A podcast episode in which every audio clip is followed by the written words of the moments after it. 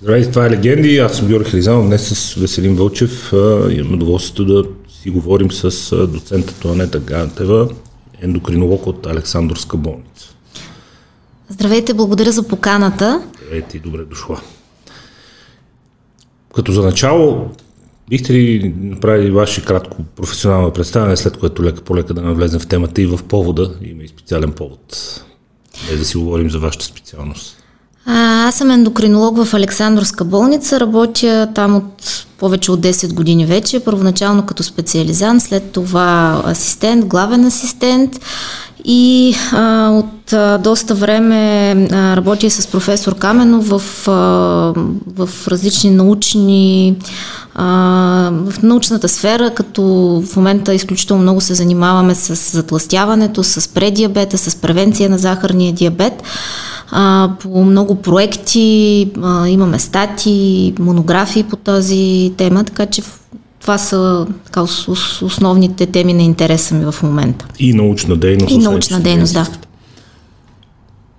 Какво, като за начало грубо, а, може да ни кажете за изобщо за специалността ендокринология и за това този дял от медицинската наука с какво се занимава?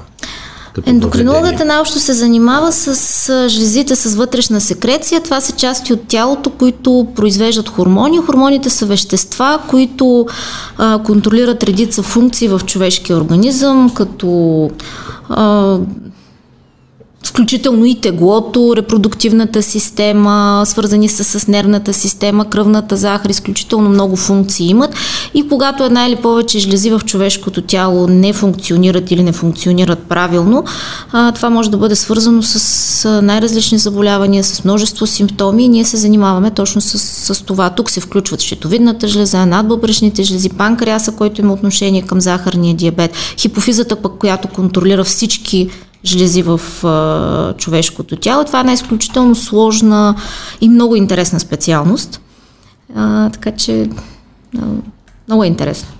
4 март е ден на а, Световния ден за борба с затластяването. Да. Като човек, който имам силен афинитет към спорта и към спортната медицина, разбира се на любителско ниво, нищо общо с а, нивото на вашите познания – да, огромна част от процесите в човешкото тяло пряко ги свързваме с хормоните. Ам... Откъде започва разговора за затластяването и хормоните? От общо функциониране на организма, от а, функцията на всички жлези, генетично предопределен ли е той, кои са най-важните неща, ниска кръвна захар, да държиш нисък инсулина, висок тестостерон при мъжете, той пак генетично ли е обословен, може да бъде стимулирано естественото производство. Изобщо откъде тръгва разговора за затластяването, когато говорим за хормони? А, аз първо бих искала да обърна внимание, а, че затластяването е един изключително а, разпространен проблем. Смята се, че над 50% от световното население е с наднормено тегло или затластяване. А, като а, причините за затластяване са изключително разнообразни. Те започват, разбира се, с генетични фактори. За затластяването до голяма степен е генетично предопределено. С а, м, гените, които са свързани с затластяването, са страшно много. Никой не може да каже, с изключение на няколко редки синдрома, кой точно ген или коя комбинация от гени е свързана с затластяване. Но а, се знае, че когато а, в семейството семейството има затластяване, особено когато и двамата родители са с затластяване, детето има огромен шанс също да развие наднормено тегло. Това се свързва от една страна с гените, от друга страна обаче с начина на живот в конкретното семейство, с хранителните навици, с навиците за спорт, за физическа активност. Разбира се, то предполага се, че родителите също са хора с по-ограничена физическа активност, обичат да похапват нали, да, да, такава среда. Навиците. Не може да очакваме чудеса от децата. Да, да, да. Навиците те се създават в детска възраст. Това трябва да става в детска възраст и на, на много ранен етап от живота трябва да се създадат съответните навици от детето, за да не се развие затластяване. А, иначе затластяването има а, пък много, множество неблагоприятни ефекти върху организма, тъй като а, всъщност искам да обърна внимание първо, че затластяването е болест. Това не е козметичен проблем, не е а, свързано само с механичното на... и с суета да, не е въпрос на суета, въпреки че в а, времето, а, в различни периоди от време в историята са на, така, на почет са били различни типове, форми, фигури. се променя. Да. А, ние обаче гледаме от медицинската страна на нещата. Здраве.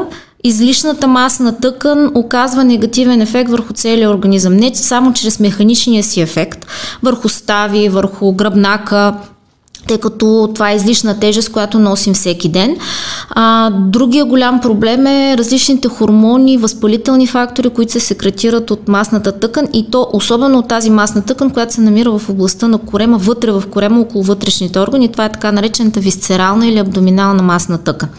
А, и по тази причина дори човек да е с леко наднормално тегло, дори с нормално тегло, обаче има повишена обиколка на талията, която е един вид показател, индикатор за това, че има повишено количество висцерална масна тъкан, такъв един човек също има повишен риск от сърдечно-съдови заболявания, от въглехидратни нарушения, от захарен диабет, именно защото точно тази масна тъкан произвежда фактори, които влияят негативно върху съдовете, върху въглехидратната обмяна.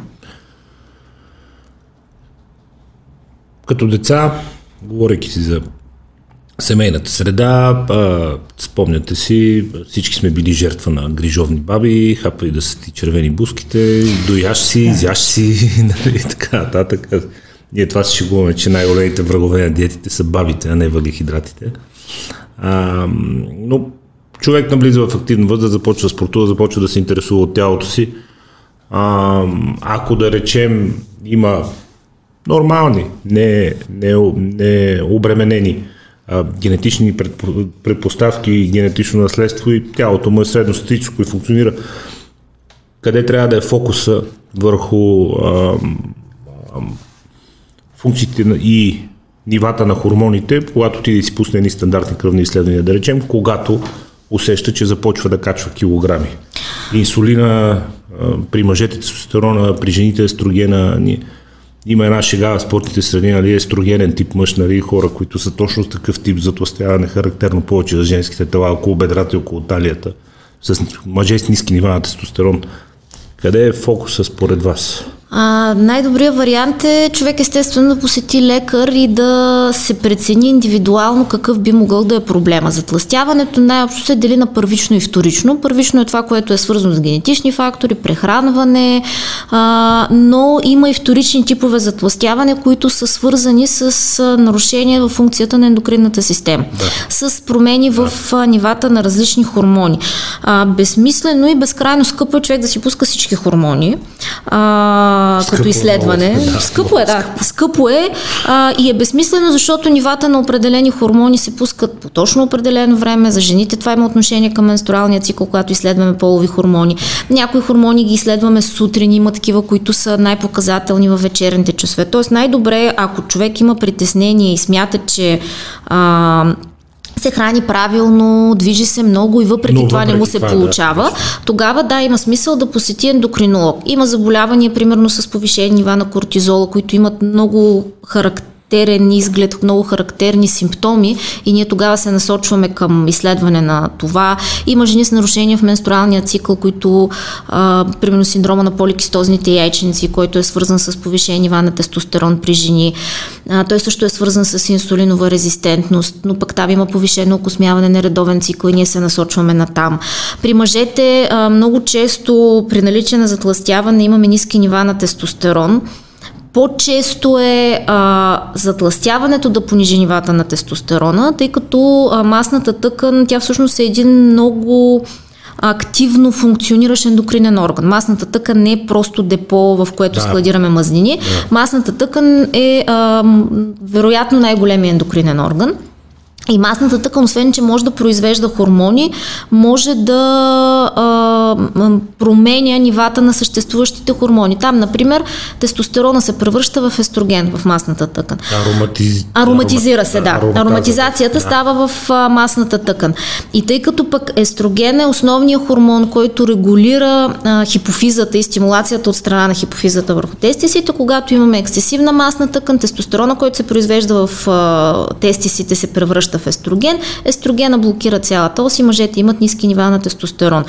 Съществува варианта и при така наречения хипогонадизъм, т.е. първично нарушение в секрецията да. на тестостерона, било то от хипофизата или от тестисите, ниските нива на тестостерон също да доведат до затластяване. Но това е от ранна възраст и то се вижда. Не, не е задължително да е от ранна възраст. Не е задължително. Не е задължително. Хипогонадизма може да бъде вроден и предпубертетен в случай на генетични заболявания, в при ранно увреждане на хипофизата при деца, но може би доста по-чест е късния хипогонадизъм, нали, че все още на английски late onset hypogonadism, хипогонадизъм с късно начало, има няколко различни наименования, тъй като знаете, че при мъжете няма менопауза, там нивата на, на хормоните спадат плавно и много по-дълго а, функционират, а, функционира хормоналната продукция от тестисите на тестостерон, колкото при жената яйчниците.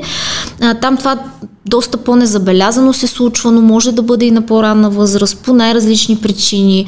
От травми, оперативни интервенции, облъчване до понякога не можем да разберем каква точно е причината. Затластяването е един от тези Стрес, фактори. Инфекции, Стрес, инфекции, да, и е възможно хипогонадизъм да настъпи на по-късна възраст и ниските нива на тестостерона също да индуцират заболя... затластяване и то точно това тип, типичния женски тип глутеофеморалното или това, което е в областта на ханша. Но то е по-малко рисково като сърдечно-съдов риск.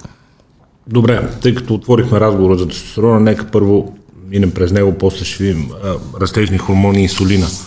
А, тестостерона в, а, от, от страни погледнато при, в мъжки организъм уравнението изглежда просто. Нали? Нисък тестостерон, затластял си, нямаш сила, нямаш тонус, нямаш нищо, висок тестостерон, всичко е наред. В този смисъл хората така, защо не посегнем да добавим тестостерон към уравнението. Външен, на запад вече по линия на антиейджинг и хормони плейсмент терапиите, това се превръща в част от общото мейнстрима в грижата за здравето.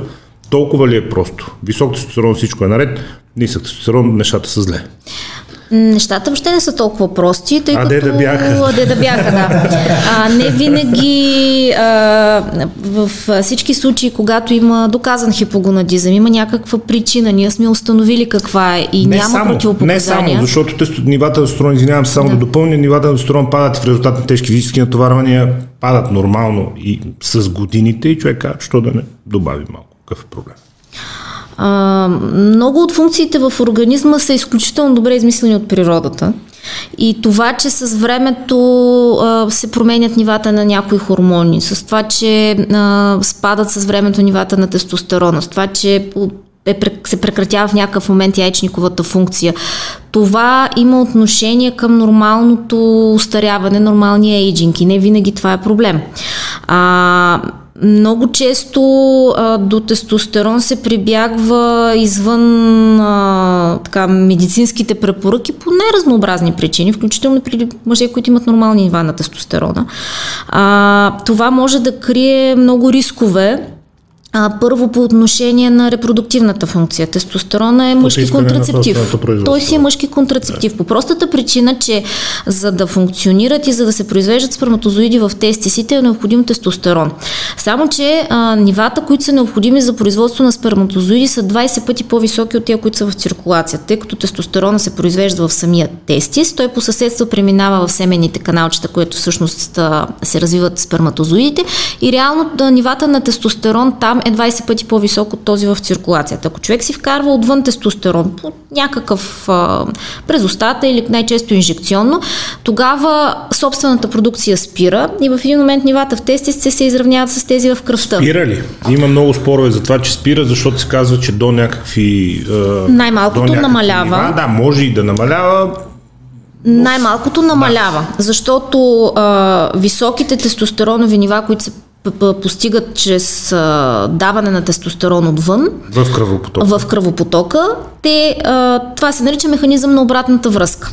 Всяка една жлеза се контролира от хипофизата и от хипоталамуса, като хипофизата и хипоталамуса отчитат какво е нивото в циркулацията и съответно променят собствената секреция. Ако има достатъчно или повишено ниво на тестостерон, спира производството на ЛХ и ФСХ от хипофизата и се блокира продукцията на тестостерон от тести. Сега съвсем друг е въпросът какво се случва след спиране на тестостерона, дали ще се възстанови, дали ще се възстанови собствената продукция на тестостерон. Особено ако не бъде стимулирана Понякога се възстановява, понякога не се възстановява. Зависи от а, това колко време е прилаган а, или тестостерон, какъв вид андрогени, колко, колко, да. колко са били Близко до качествени. Да. Свръх количества вкарване. Има мъже, при които не, много трудно или не се възстановява собствената продукция.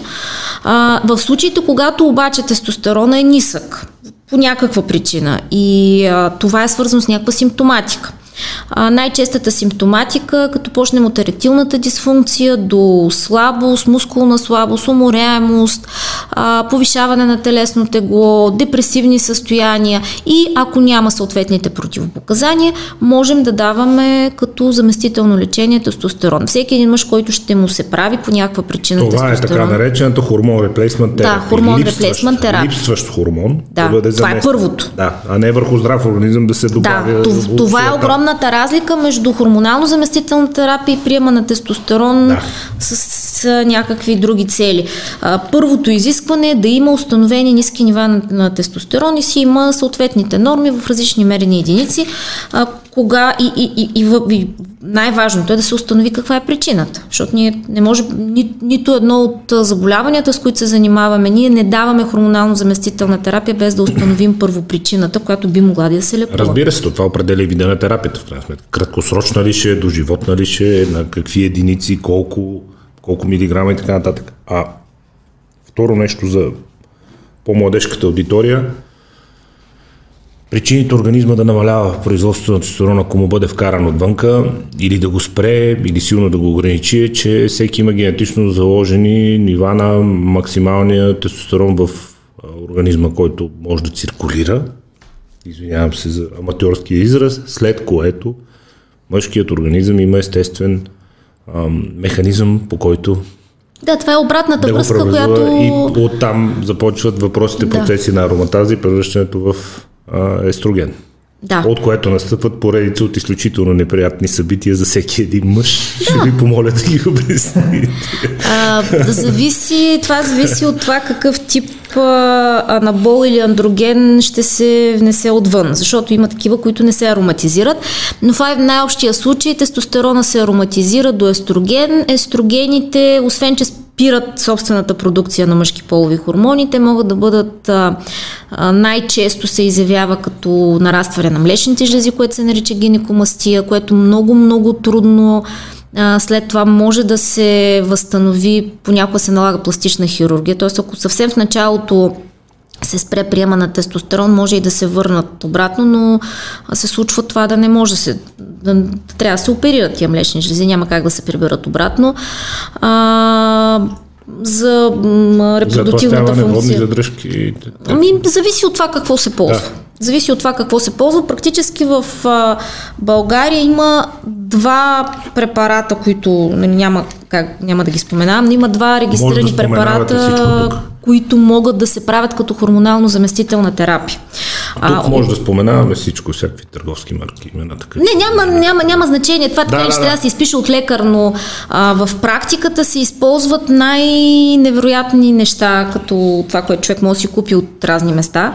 А, и а, там рисковете са дори в някои случаи ние не можем да си представим какви са, т.е. сблъсквали сме се с най-различни неща. То може би това е проблема, че никой не знае, защото с доцент Панелтов днес сега си говорихме, той каза, аз имам проблем с черния пазар.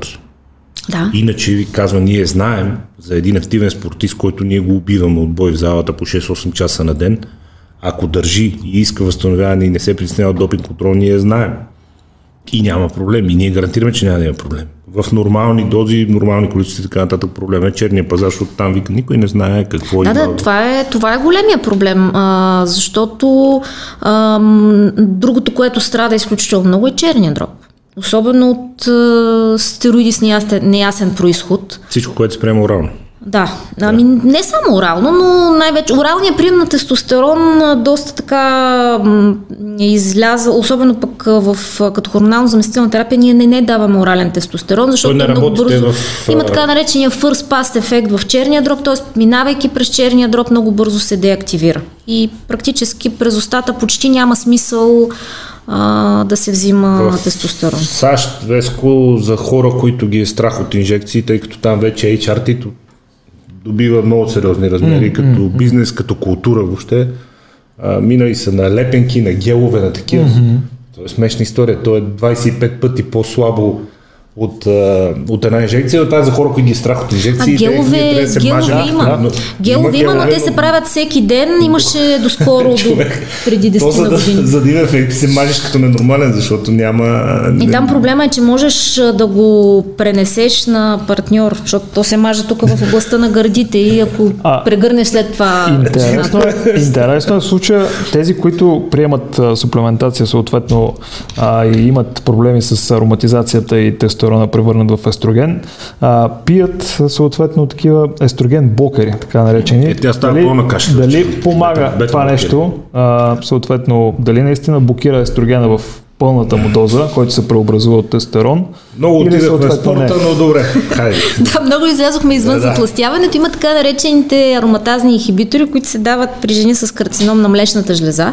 И там а, основната, тъй като карцинома на млечната жлеза е естроген зависим, т.е. зависи от нивата на естрогена, а, там се дават с цел да се намалят нивата на естрогени. Така че ароматазните инхибитори действително блокират превръщането на тестостерон в естроген, но а, тук стигаме до проблема, че взимаш един медикамент за нещо и след това трябва да вземеш още три, за да контролираш нежеланите ефекти, нежеланите ефекти. И, и възниква въпроса струва ли си и какво точно целиш да постигнеш. Тестостерона и женски организъм баланса с естрогена там на мен ми е много тъмна Индия, признавам си и често казвам не ви завиждам. Нали? Защото не, на мен това, е между другото, това, това ми е любимата тема, тъй като на мен дисертацията ми е синдром на поликистозните яйчници, където основният проблем е а, андрогена. Андрогените при жените също са много важни, т.е. без тях нито една жена не, не може и не, няма как да ги махнем. А, по простата причина, че не, не, това не е единствената причина, разбира се, но едно от важните неща е, че либидото и при мъжа и при жената се контролира от тестостерон. И примерно а в случаите, когато на една жена се наложи да и се махнат яйчниците по някаква причина, тумор или пък миома, едно време са ги махали, нали, като отворят за миома, махат яйчниците, за да не стане нещо там като тумор. Превенция. Да, да, да. Преди да не мога да кажа 20 на години, това е било практика. В момента това не се прави, защото а, маха се матката, ако това се налага, предпочита се яйчниците да се оставят, защото те произвеждат мъжки полови хормони Секретира дори известно време след да. менопаузата. А, мъжките полови хормони, освен че контролират либидото, те имат отношение към здравето на костите, въпреки че там пак естрогена основния а, механизъм, там е основния хормон. А, проблема възниква тогава, когато нивата на мъжките полови хормони при жената надхвърлят определена граница. А, тогава стават а, няколко основни неща. Това, което жените най-много ги притеснява е повишеното окосмяване. То може да бъде в областта на лицето, градите, корема, така наречените андроген зависими зони. Много е важно жените да знаят, че окосмяването в областта на предмишниците и подбедриците не е андроген зависимо. То е генетично определено. Тоест това, че една жена има повече косми на краката или на ръцете, не означава, че са и високи нивата на мъжките полови хормони. Това е важно тогава, когато една жена трябва да реши дали трябва да потърси лекар за да. дадено ниво на окосмяване. Освен това, много сериозен и така внимание трябва да имат, когато това повишено окосмяване започне бързо и много а, рязко и много бързо започне да се увеличава, защото това дори може да е свързано с тумор. Има тумори, които на яйчника и над бъбрека най-често, които може да произвеждат мъжки полови хормони. Това обаче е в една по-късна възраст. Най-често при нас идват млади жени с нарушения в менструалния цикъл, с повишено окосмяване, с невъзможност да забременеят. А, това в а, голяма част от случаите е свързано с така наречения синдром на поликистозните яйчници, който за съжаление пак е генетично детерминиран и е свързан а, много с инсулиновата резистентност. При над 60% от жените имаме инсулинова резистентност, която е в основата и на метаболитния синдром и на втори тип захарен диабет. Хормоните са доста в човешкия организъм си взаимодействат и всичко е свързано. При положение, че женски организъм има толкова важен баланс а, между а, тестостерон и а, естроген, грубо ги наричам така, защото те не са само тези два хормона, а, има ли пряка релация при жените нивата на тестостерон с нивата на затластяване? Защото при мъжете в голяма степен има такава. Са коя е първо, кое е второ, първо е затластява и това му потиснало производството на тестостерон или генетично предразположени за това е с ниски нива. При мъжете има такава релация общо взето.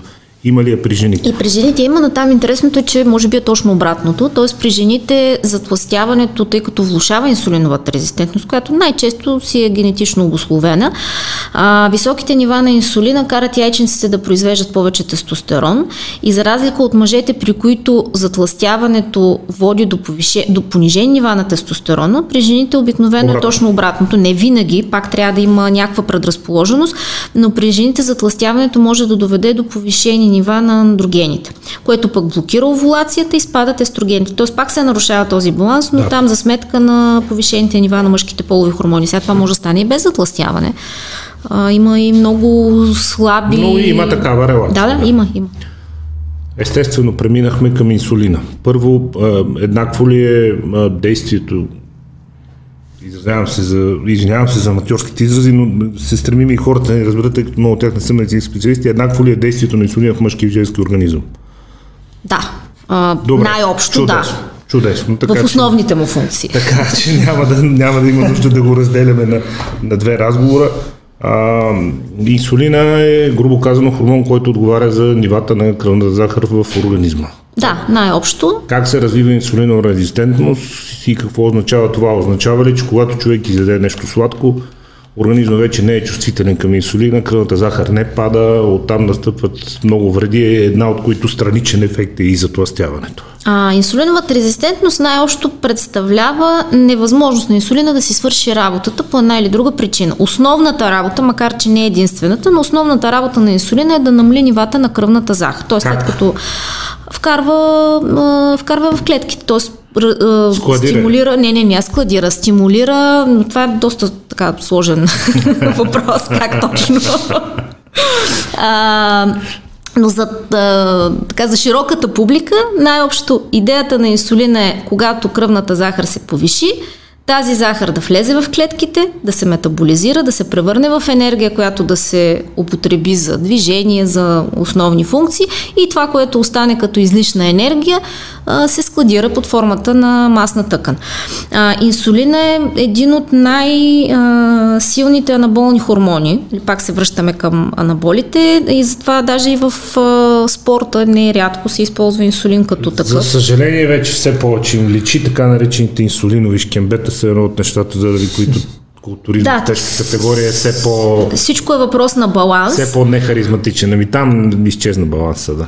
си го признават си го и хора от културистските среди, така че няма спор по темата. А, така че а, инсулина подпомага метаболизма на глюкозата. Глюкозата е основният енергиен източник в човешкия организъм. Всичко, което изядем, в крайна сметка се превръща в глюкоза която е хранително, хранителен източник на всички органи, включително и на мозъка. Мозъка без глюкоза не може да функционира, мускулите трудно функционират и също не могат без глюкоза. А, инсулинова резистентност може да се развие по най-различни причини. А, пак стигаме до генетиката. В огромна част от случаите тя е генетично детерминирана, но това, което е извън генетиката е затластяването. Повишеното количество масна тъкан и особено когато е в областта на а, около вътрешните органи, висцералната масна тъкан, тъй като а, масните клетки са много зависими от инсулина за своето функциониране. В а, висцералната масна тъкан, в областта на корема, масните клетки са много големи а, и те а, имат в някои случаи а, промени в кръвоснабдяването, т.е. не до всички доста, достига достатъчно, достига достатъчно кръвоносни съдове. И това, а, това а, създава трудности на инсулина да отиде там и да си свърши работата. Най- най- най-елементарно казано, въпреки са доста по-сложни а, всъщност. И когато се развие инсулинова резистентност, първоначално нивата на кръвната захар са нормални. Те са нормални, защото панкреаса има огромни функционални резерви, в най-общия случай, ако няма някакво заболяване на панкреаса, и той започва да произвежда много по-високи количества инсулин. И ние по този начин успяваме да идентифицираме тази инсулинова резистентност. Когато по високото производство. По високото производство на инсулин. Това може да се хване и на гладно, т.е. ако измерим кръвната захар и инсулина на гладно. важно е да се мерят и двете, тъй като а, нивата на инсулина зависят от нивата на кръвната захар. И а, има един индекс, който се изчислява, хома индекс, който е много по-точен показател за инсулиновата резистентност, отколкото просто инсулина. Ако той не е корелиран с нивата на кръвната захар. Защото той е нисък в моменти, в които захарта е ниска, когато да, човек да. не е ял дълго време или не е ял сладко. Точно така.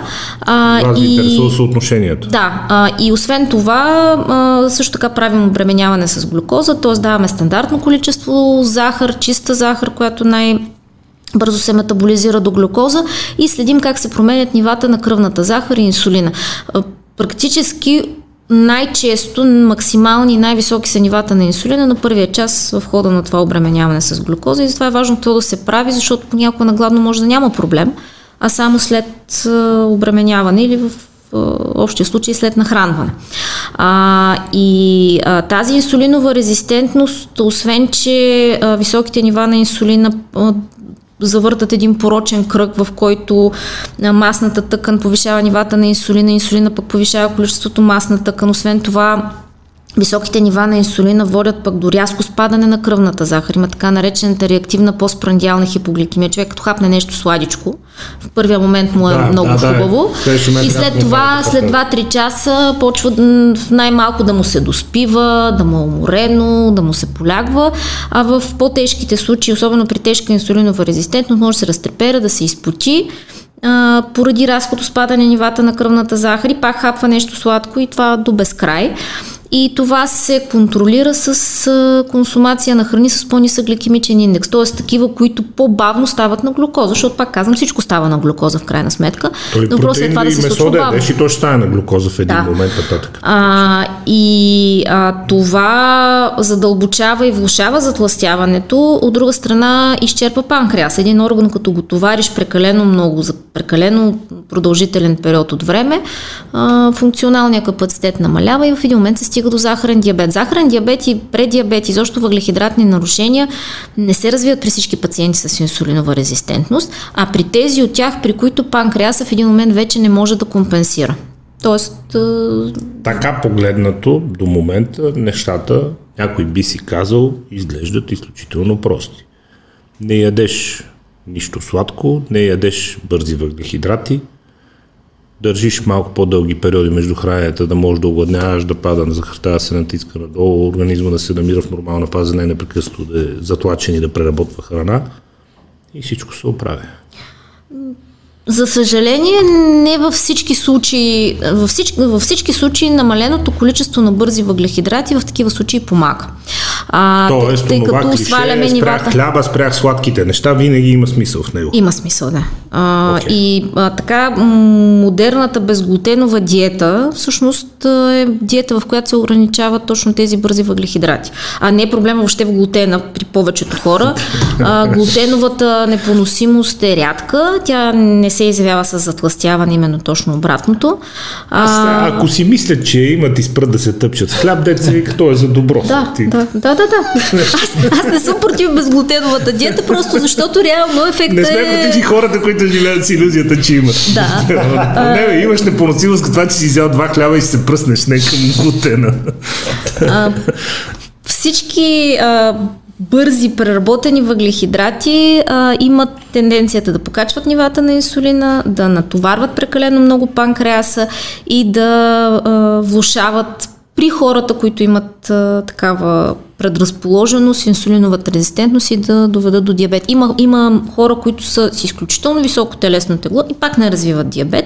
Това вече е в гените, тъй като ние не можем да си променим гените, можем да си променим начина по който, вредните навици, да. По който ние се, се храним. Подсладителите във връзка с инсулина. Американската захарна индустрия от 20 години воюва с партама изключително неуспешно какво ли не се опитаха да му припишат и да му причинат, но до момента няма медицински изследвани данни, поне аз не знам да има, които нееднозначно да доказват, че аспартам е вреден. В същото време, от ваши колеги съм чувал, проблема не е в самия подсладител, проблема е, че той подлъгва организма, че е приета захар и тръгва хормонален отговор на захар и на глюкоза, която не е приета, т.е. предизвикваш първо производство на хормони, които не са ти нужни в момента, тъй като не си приел такъв тип храна и второ зорлем се вкарваш хипогликемия, защото ти не си приел нещо сладко, а организма си мисли, че си и започва да произвежда инсулин. Един от Създава проблем... се хормонална каша абсолютно излишно, заради това, че има малко аспартам, да речем в тази кола зиро, която аз сега пия и, си мъча, и аз пия кола зиро, обаче а, всъщност а, подсладителите а, не мога да кажа дали са по-малко вредни от захарта, тъй като такива проучвания директни няма и няма как... Факт е, че не се покачва кръвната захар и не се качват килограми. Аз съм имал приятел диабетик, той ме научи да пия кола зиро, Коста Пападопол, Бог да го прости, той почина миналата година, след много дълго боледуване, но той преди 20 години той ме научи да пия кола зиро. И ми показваше с писалката за кръвната захар, ето виж сега, 0,3 примерно, говоря на изуст момент. Спираме на Шел, изпива две коли зиро, после пак се поде, вика, ето пак е 0,3. Да, а, действително при прием на продукти, не само напитки с а, такъв тип подсладители, не се покачват нивата на кръвната захар, но това, което казахте, за може би това е един от механизмите, по които а, изкуствените подсладители също повишават телесното тегло, е точно това, че подлъгват организма, че си изял нещо сладко с всичките последици да. а, на външна и вътрешна секреция от там нататък. А, има данни за някой, примерно захарина, който е вече години не се използва. А, има и други неблагоприятни ефекти. Сега за стевията се говори, че ги няма тия неща, които ги има от аспартаме от останалите. Истината е, че а, изкуствените подсладители също си имат своите неблагоприятни последствия и неблагоприятни ефекти, включително и свързани с а, повишаване на телесното тегло. Сега, когато говорим за изкуствени подсладители, а, трябва да се знае, че изкуствени подсладители има не само в безалкохолните напитки. А, има ги в а, много а, сладкиши и такива м, упаковани вафли, бисквитки, които, тъй като те са доста по-ефтини от захарта. Шугър, и, в, и в бозата за мой ужас. Аз не обичам боза. Обаче установих, да. че... А, все такива букви, виж, подсладител. Оказа се, че е изключително трудно да намериш боза с захар. Уф, магазина, което мен безкрайно ме изнада. Аз не пия боза и никой не ми е хрумвало, че може бозата да не е с захар. А, така че да, хората, които по, един, по една или по друга причина се опитват да, се, да, да избягват такива изкуствени подсладители, трябва да знаят, че ги има в страшно много неща, включително и в а, по-ефтини торти, които пасти, които можеш да си купиш, тъй като те са по-ефтини. И човек не знае какво точно какъв тип точно подсладител са сложили. Сега за стевията в момента говорят, че е така по понеже от растителен източник. Да. Времето ще покаже дали е така. Във всички случаи а, а, изобщо газираните напитки не са...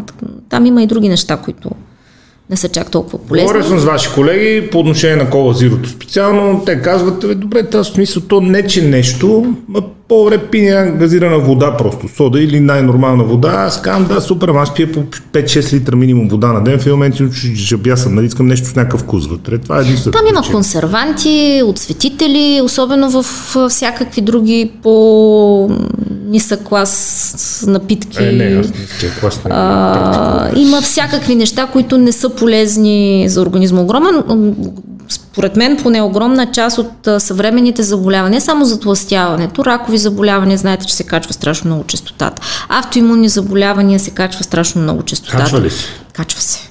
Качва се. На глава от населението, броя на Са... раковите на Качва се, не мога да цитирам, да, да, съм да, подготвена да, с цифри, да, но... Да, да, да, но се качват, примерно, ме ми прави впечатление в момента, специално в моята област, че а, има много м, огромно количество мъже с хашимото. Сега те ясно, че се концентрират при нас.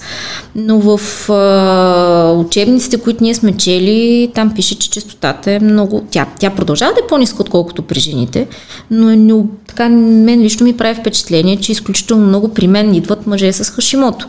И въобще има данни, а, че частотата на автоимунни заболявания се покачва. Това от, освен стреса, който е много повече в момента, освен всякакви радиации и банални неща, е свързано с, и с нещата, които консумираме. В момента не можеш да си купиш салам, който е само от месо, не можеш да си купиш сирене, в което няма Бог знае какво. А, така че нещата, с които се храним, имат огромно влияние върху функциите на целия организъм, включително и върху затластяването, но и върху всякакви други, върху репродукцията. В момента ам, Частотата на репродуктивни нарушения също изключително много се повишава. И то при хора, които а, нямат не някакво заболяване, да не би следвало. Млади, здрави, не може да им намериш нищо и въпреки това не, не се получават неща. Това според мен също е свързано с, до голяма степен с храненето и стрес. преди да минем към храненето и стреса, друг много важен за мен хормон, вие ще кажете има ли изследващи а, растежния.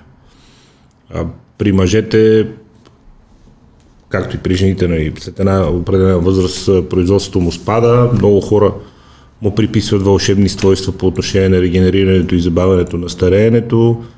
При мъжете е свързан с пик в производството, нали, сутрин са най-високи нивата, при жените казва, че се секретира на еднакво високи нива през целия ден. Освен това, при, в резултат на физически натоварвания, при жените може да се увеличи секрецията повече, отколкото в мъжки организъм. А... До каква степен е вълшебен растежния хормон по отношение на процесите на регенериране и забавяне на стареене? Колко е важен въобще за организма и каква е връзката му с останалите хормони? Независимо, че растежният хормон е най-висок в детска възраст, където има отношение към израстването на ръст най-вече и към други функции, да. разбира се. А, нивата на растежен хормон а, значително спадат с възрастта, но той не изчезва. Той има връзка с мускулната сила, с регенеративните процеси, включително и с въглехидратната обмяна до някъде. А, но а, до, до такава степен, че при хора, които има дефицит на растежен хормон, пак медицински установен. А най-често това са пациенти с тумори на хипофизата и които са оперирани по-скоро от тумори на хипофизата, защото той се секретира от хипофизата. В някои ръководства и в повечето ръководства се съветва такива хора да получават заместително лечение с растежен хормон. Но там дозите, които даваме, са много по-низки, отколкото в детска възраст и са съобразени с съответната възраст, т.е. с обичайните нива на възрастта, на която е пациент. А, приложението на растежен хормон отново за цели различни от хормонално заместителната терапия крие много рискове и тия рискове най-вече са свързани с повишени риск от ракови заболявания. Защото а, да, тъканите се регенерират, мускулите растат и въобще има благоприятни ефекти. Но се ускорява, но се ускорява растежа на всички да. клетки, да. включително и на раковите. Ако човек има предразположение или не дай си Боже някой малък карцином някъде. Тук биш го стимулирал. Да. И ако прекали, други проблеми могат да възникнат, така че не, не съветваме и няма как да съветваме при здрави хора, които имат нормални нива на хормони, било то на, защото примерно и за щитовидните хормони може да си говорим по същата схема. Аз говорим, да. защото щитовидните хормони също се използват за а, цели различни от тези, които са на чистото хормонално заместително лечение. Истината е, че хората, които са с стереотоксикоза, т.е. повишени нива на щитовидни хормони, редуцират телесно тегло и то до голяма степен за сметка на масната маса, т.е. от щитовидните хормони би могло да се отслабне, но категорично не е желателно, защото там пък страда сърцето. Има ли пряка връзка между нивата специално на растежни хормони на затластяването, защото той като че ли стои по-встрани от разговора. Основните за подозрени винаги са тестостерона и инсулина. А, в някои случаи затластяването се свързва и с по-низки нива на растежен хормон, но тъй като там а, нивата не е в... Пряка връзката. Не, да, не е толкова пряка, въпреки че при хора с класически дефицит, изобщо липса на растежен хормон, се повишава телесното тегло, но нивата на растежния хормон за възрастни са много ниски. Те са в едни много фонови стойности и там е много трудно, изключително трудно да се докаже дефицит на растежен хормон, за разлика от обратното, когато пък има излишък на растежен хормон. Защото излишъка на растежен хормон също води до заболяване, това се нарича акромегалия. Тоест много хубаво, пак не е на много хубаво.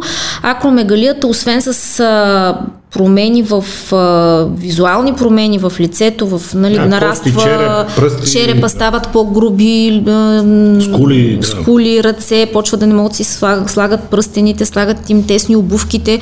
А, там имаме а, висока частота на злокачествени заболявания, карцином на млечна жлеза, карцином на дебело черво, сърдечно-съдови заболявания, могат да се появят възли в щитовидната жлеза, а, сънна апнея и така нататък. Така че излишъка на растежен хормон не е, а, също е проблем и не е редно сам да си го създаваш. Хормоните на щитовидната жлеза. А, по отношение на затластяването, една нерядка причина за повишаване на телесно тегло е дефицита на хормони на щитовидната жлеза, така наречения хипотироидизъм. Едно изключително често заболяване в ендокринологията, това е автоимунният тироидит или тироидите на Хашимото, при което имаме автоимунно засягане на щитовидната жлеза, по-често при жени, но както казах, ме ми прави впечатление, че изключително зачастява при мъже. И в случаите, когато това вече се свърже с намалена продукция на тироидни хормони, може да доведе до повишаване на телесното тегло, отоци, сънливост, косопат и промени в настроението и така нататък. Що се отнася до затластяването, обаче искам да обърна внимание, че хипотироидизма се свързва с покачване на 2-3-5 кг. Не може да качим 20 кг и да решим, че това е от хипотироидизъм само и единствено, а, защото а, в крайна сметка повишаването на телесното тегло е свързано с повишен прием на енергия и намален разход. Каква точно е причината за това? А, дали е повишен апетит, в следствие на някакво заболяване. Дали е а, намален метаболитна активност, както е при а, на Хашимото. Но пак ние консумираме повече, отколкото сме изразходили. Така че тироида на Хашимото може да стане причина за покачване на килограми, но на доста по-малко, отколкото обикновено се смята. А иначе приема на тироидно... Няма причини да се драматизира толкова. А, да, въпреки че... Поне по отношение на килограми. По отношение на килограмите, да. да тироида на Хашимото трябва да бъде диагностициран. Няма изобщо и по света няма масови програми за скрининг за това заболяване, включително и при бременни, а, защото, а, пък аз си мисля, че е редно, а, поне бременните да се изследват за тироидна дисфункция, защото хипотиризъм по време на бременност може да се свържи с спонтанни аборти, а, раждане на дете, което е с някакви, особено при тежък хипотиризъм, някакви неврологични нарушения. А, а пък е много-много често. Това е едно от най-честите заболявания, които ние виждаме в ендокринологията тироидите на Хашимото. Иначе, а, употребата на тироидни хормони с цел редукция на тегло, тогава пак когато не, не ли, нали, вече надхвърляме а, даването при а, дефицит на такива хормони, т.е. ги взимаме само за отслабване, се среща, най-често ползват за тази цел Т3, който няма в България, си го купуват от всякъде можеш да си го купиш, а, е свързано с, а, също с огромен риск, защото да, ще свалиш килограми, най-вероятно пак не много, защото дефицита не е свързан Ако с... Ако не промениш навиците си на да. хранене и на живот, почти никакви, нека кажем. Няколко могат да се свалят, а, но това е с цената на огромен риск за сърцето. Защото тироидните хормони имат множество рецептори в областта на сърцето. Те контролират а, силата на контракциите на сърдечния мускул, частотата на съкръщение, т.е. сърдечната частота. А, и а, когато, особено пък когато се дава Т3, защото ако дават, ако взимат Т4, проблема е по-малък, тъй като Т4 не е, т.е. класическия тироксин, който ние даваме заместително да. лечение, който може да си го купят от аптеките. А, той е прехормон, т.е той трябва да се превърне в Т3, за да а, си свърши работата. За да сработи. И организма има такива защитни механизми. Тоест, в случая, когато прекалим с Т4, дали ние ще го дадем отвън, просто ще предозираме пациента без да искаме по някаква причина, или някой ще си го взима повече, отколкото трябва с цел да отслабне. А, има механизми, с които се намалява превръщането Т4 в Т3. Тоест пак имаме проблеми, но са по-малки. А, и по тая причина за отслабване изобщо по фитнес. Организма така... има някаква предпазна да, функция поне. Да. За да се заобиколи тази предпазна функция а, по а, такива фитнес сайтове и всякакви такива черния пазар тип места, най-често се взимат Т3. Т3 обаче го няма този защитен механизъм и директно атакува сърцето. Ние сме виждали не от а, злоупотреба с Т3, а от тиротоксикоза по друга причина млади мъже, които са с много тежка сърдечна недостатъчност, а, защото там в комбинация с други неща, които си говорихме да. преди малко, анаболи, тироксини, растежни хормони, какво ли не, и идват на по 30 години с дилатативна кардиомиопатия. Е, човек ще кажеш, то е, то сърцето и то мускул, ти като храниш мускула, нали, ами, взимаш, а, това... Дали, хапваш протеин и то трябва да е чук. Ами, той е чук до един момент, след което, след което се отпуска. Щупи се чука. а, така че злоупотребата с такива, защото аз нали, казах за черния дроб, за репродуктивната функция, но пропуснах да спомена сърцето, което страда изключително много от тироидните хормони, но от всякакви анаболи, а, също би могло да доведе до такава дилатативна кардиомиопатия, която освен с трансплантация няма с какво друго да се коригира. Вашето отношение към прохормоните много а, навлезаха поне преди години, сега вече не толкова, в индустрията на здравословното хранене и на добавките. Това е различно от черния пазар на стероиди. Да, да. В индустрията на здравословното хранене и на хранителните добавки, така наречените прохормони, те казват, това не са лекарствени препарати, не са хормони, а това са добавки без значение на билкова, на растителна, на всяка друга основа, които да стимулират организма да увеличи собственото производство на, на хормони. Има ли въобще такова нещо? Може ли по външен път да се стимулира производството? Всички казват, пийте трибестан, ще скочи тестостерона, ще почне производство на повече този тип препарати съдържат най-често вещества, които са на някакъв етап от производството на хормони. Тоест, трябва да мине през няколко стъпки след това, за да стане активен хормон. Да. Те биха имали смисъл в случаите, в, кое, в които има дефицит на такива вещества, т.е. организма по някаква причина изпитва недостиг, за да Поради си произведе да хормони. произведе сам и а, няма механизъм според... Защото производството на хормони в организма се регулира на страшно много нива според нуждите на съответния организъм. И а, няма как да дадеш нещо, което би могло да стане хормон и да накараш организма от него да направи хормон, ако този хормон няма нужда.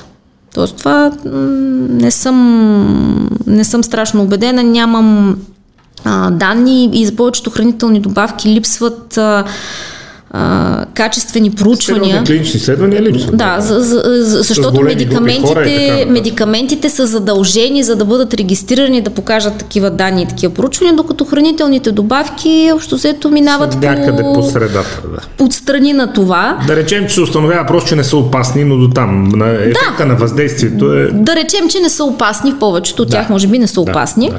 А, но дали имат ефект, това ми е трудно да кажа. Ако има дефицит на съответното нещо, примерно нещо, което идва на ума, триптофана, ако има дефицит на триптофан, би могло, там, там пък има отношение към производство на серотонин, дава се като а, при различни депресивни разстройства може да се даде и при а, нали, с идеята да се покачи ниво- нивото на серотонина. Но дали това се случва така е, не, не мога да ви кажа, защото, пак ви казвам, контрола е на, на ниво хипоталамус, на ниво хипофиза. Ако най-образно казано хипоталамуса и хипофизата не преценят, че в момента има нужда от даден хормон, по някаква причина, ти си пи добавки колкото си искаш. А, така че нещата не са толкова прости. Връщаме се в началото на разговора, след като разгледахме основните групи а, хормони, които касаят проблема с затосняването. Връщаме се в началото на разговора. Откъде трябва да започне един човек преди, разбира се с лекарски съвет, разбира се под лекарско наблюдение, но преди да стане а, обект на тежка външна намеса с препарати, с хормони и така нататък, откъде първо трябва да започне? Храненето, съня, изобщо много хора ще кажат, ами той доктор, е, той е хубаво да не се стресирам, а как да не се стресирам, като така ми професията, такова ми семейство, децата, ма нерват съседа, ме нерви, как да не се, то много лесно каже някой, не се стресири. Стреса... Храненето, храненето, съня, движението, изобщо как бихте ги степенувал като приоритети, ако човек упорито не желая да стане ваш пациент, така да го кажем. Разбирам го, ако не желая да стане наш пациент. А, за стрес аз също още не съм измислила някаква смислена рецепта, нали? защото примерно има пациенти, които, защото споменахте за съня, недоспиването е изключително сериозен рисков фактор. Има проучвания, които показват, че само една нощ не спане влушава инсулиновата чувствителност. А, но как човек да си смени работата, ако работи нощни смени или ако работи стресова работа, аз още не съм го измислила а, това като, като рецепта и като препоръка. А, защото и ние не си доспиваме. А, но а, основните в а, лечението и въобще в профилактиката на нормалното тегло и затластяването са храненето и физическата активност. Аз лично въобще не харесвам думата диета, а, независимо, че всъщност происхода на тая дума и основното и значение е начин на хранене. Тоест в миналото диета е означавало начина по който се храни. А, в момента обаче... Потвърждение на това, което казвате и на Запад все повече отказват да говорят за диети, защото звучи натоварващо и ангажиращо, а по-скоро за режим на хранене. Да, думата, Начин която се използва като терапия на, на, на начална терапия на затластяването е лайфстайл и intervention или lifestyle changes, т.е. промяна в начин на живот. А, затова, защото човек като каже диета си представя нещо, което е от понеделник до петък. Да, с кутийки, и... 100 грама ориз, половин, а... 20 грама пиленце, още хората си мислят за нещо такова. Което да, не, е най-малкото нещо, което е траяло от точка до точка, т.е. Не, не е промяна за цял живот, ами е нещо, което там стискаш зъби, а, да. преживяваш да, го и след това правиш каквото искаш. Точно да. това е проблем. Април месец съм на диета, май месец ям каквото си искам. Да, а, така че това не работи в дългосрочен план. Повечето диети, ако човек ги спазва така както е разписано в съответната диета, ще свали килограми. Казвам повечето. А, проблема е, че а, по-трудно е да задържиш килограмите, отколкото да ги свалиш. И всички казват, а, идват и казват, бе, аз бях на диета, качих, свалих 5 кила, качих 10, така наречения йо ефект, това е класика, защото в рамките на една диета, на която ти е писано понеделник сутринта ядеш яйце, на обяд ядеш там нещо друго месо с салата, не ти променя а, виждането ти към храненето, не ти променя вътрешно убеждението, че трябва да промениш нещо. Да, тя ти е спусната отвън, спази го тук един месец, ще свалиш 5 кг и ми добре. Това не работи. От, от практика, от личен опит ви казвам, че не работи. Потвърждавам а, отново от личен опит. А, човек трябва да а, много по, а, повече работят малки промени, които човек може да задържи за дълго време. А, нали, може да се започне с най-елементарни неща, като да намалиш хляба, да или да спреш хляба, сладкото, пакетирани продукти. А, много по-трудно е да... И то трудно е не защото... Всъщност трудно е, защото а, сладките, най- най-голяма зависимост се оказва, защото а, храненето и прияждането е зависимост, така както е наркотичната зависимост, алкохолната зависимост, действа на същите почти В голяма места. степен, да, човек се пристрастява към... И, и най-пристрастяващо действат... които се отделят, като се не ядеш, което е безспорен биохимичен факт. Да, а, това, е, не, това, е. това е физиологично и е, и е еволюционно, защото а, човек, за да продължи да оцелява и да живее, трябва да се храни. И все пак трябва да му е приятно да се храни. А, но нещата, които ядем а, особено комбинацията мазнини и бързи въглехидрати. В тази комбинация е изключително пристрастяваща. Представете си пържени картофи, поничка О, и така нататък. Да, да, да, да, да. А, ако това... Биг Макс да се сладолец. Кетчуп и майонез. Да, ако това а, човек си наложи по някакъв начин за известно време да, да се раздели с точно тия продукти. Освен това, а, тук пак се намесват и нивата на инсулина, за който си говорихме. Когато а, човек еде много бързи въглехидрати основно това, нивата на инсулина са трайно високи и непрекъснато се покачват след всяко едно хранене, Пиковете. което води до спадане на кръвната захар, до апетит отново за въглехидрати. И когато изключим тия бързи въглехидрати от храненето, а, м- спадат нивата на инсулина, до някъде се изчиства тая психологическа зависимост. Тя никога не може да бъде изчистена напълно. Човек, който е опитал пържени картофи, Абе, винаги ще му се ядат пържени е, картофи. Че може. Са, те ти се ядат, защото са вкусни, но не изпитваш е, зор. Аз като спрях сладкото преди много години беше, спрях е, в, като навики, като нещо към което посягам непрекъснато. Нали? Сега случва се веднъж на 3 месеца изяване сладолет, но не ми е, не е моето а първите два-три дена ще да прегриза на някой. Да, да, това е, това е при всички е така. при, при всички е така. А, обаче тук обръщам внимание, че а, много Само рестриктивните че ми диети. захарта, а викам, гледай какво става. Ама викам ще... Ма тя е ниска, защото тя всъщност е ниска заради въглехидратите. Това е за добро, бе.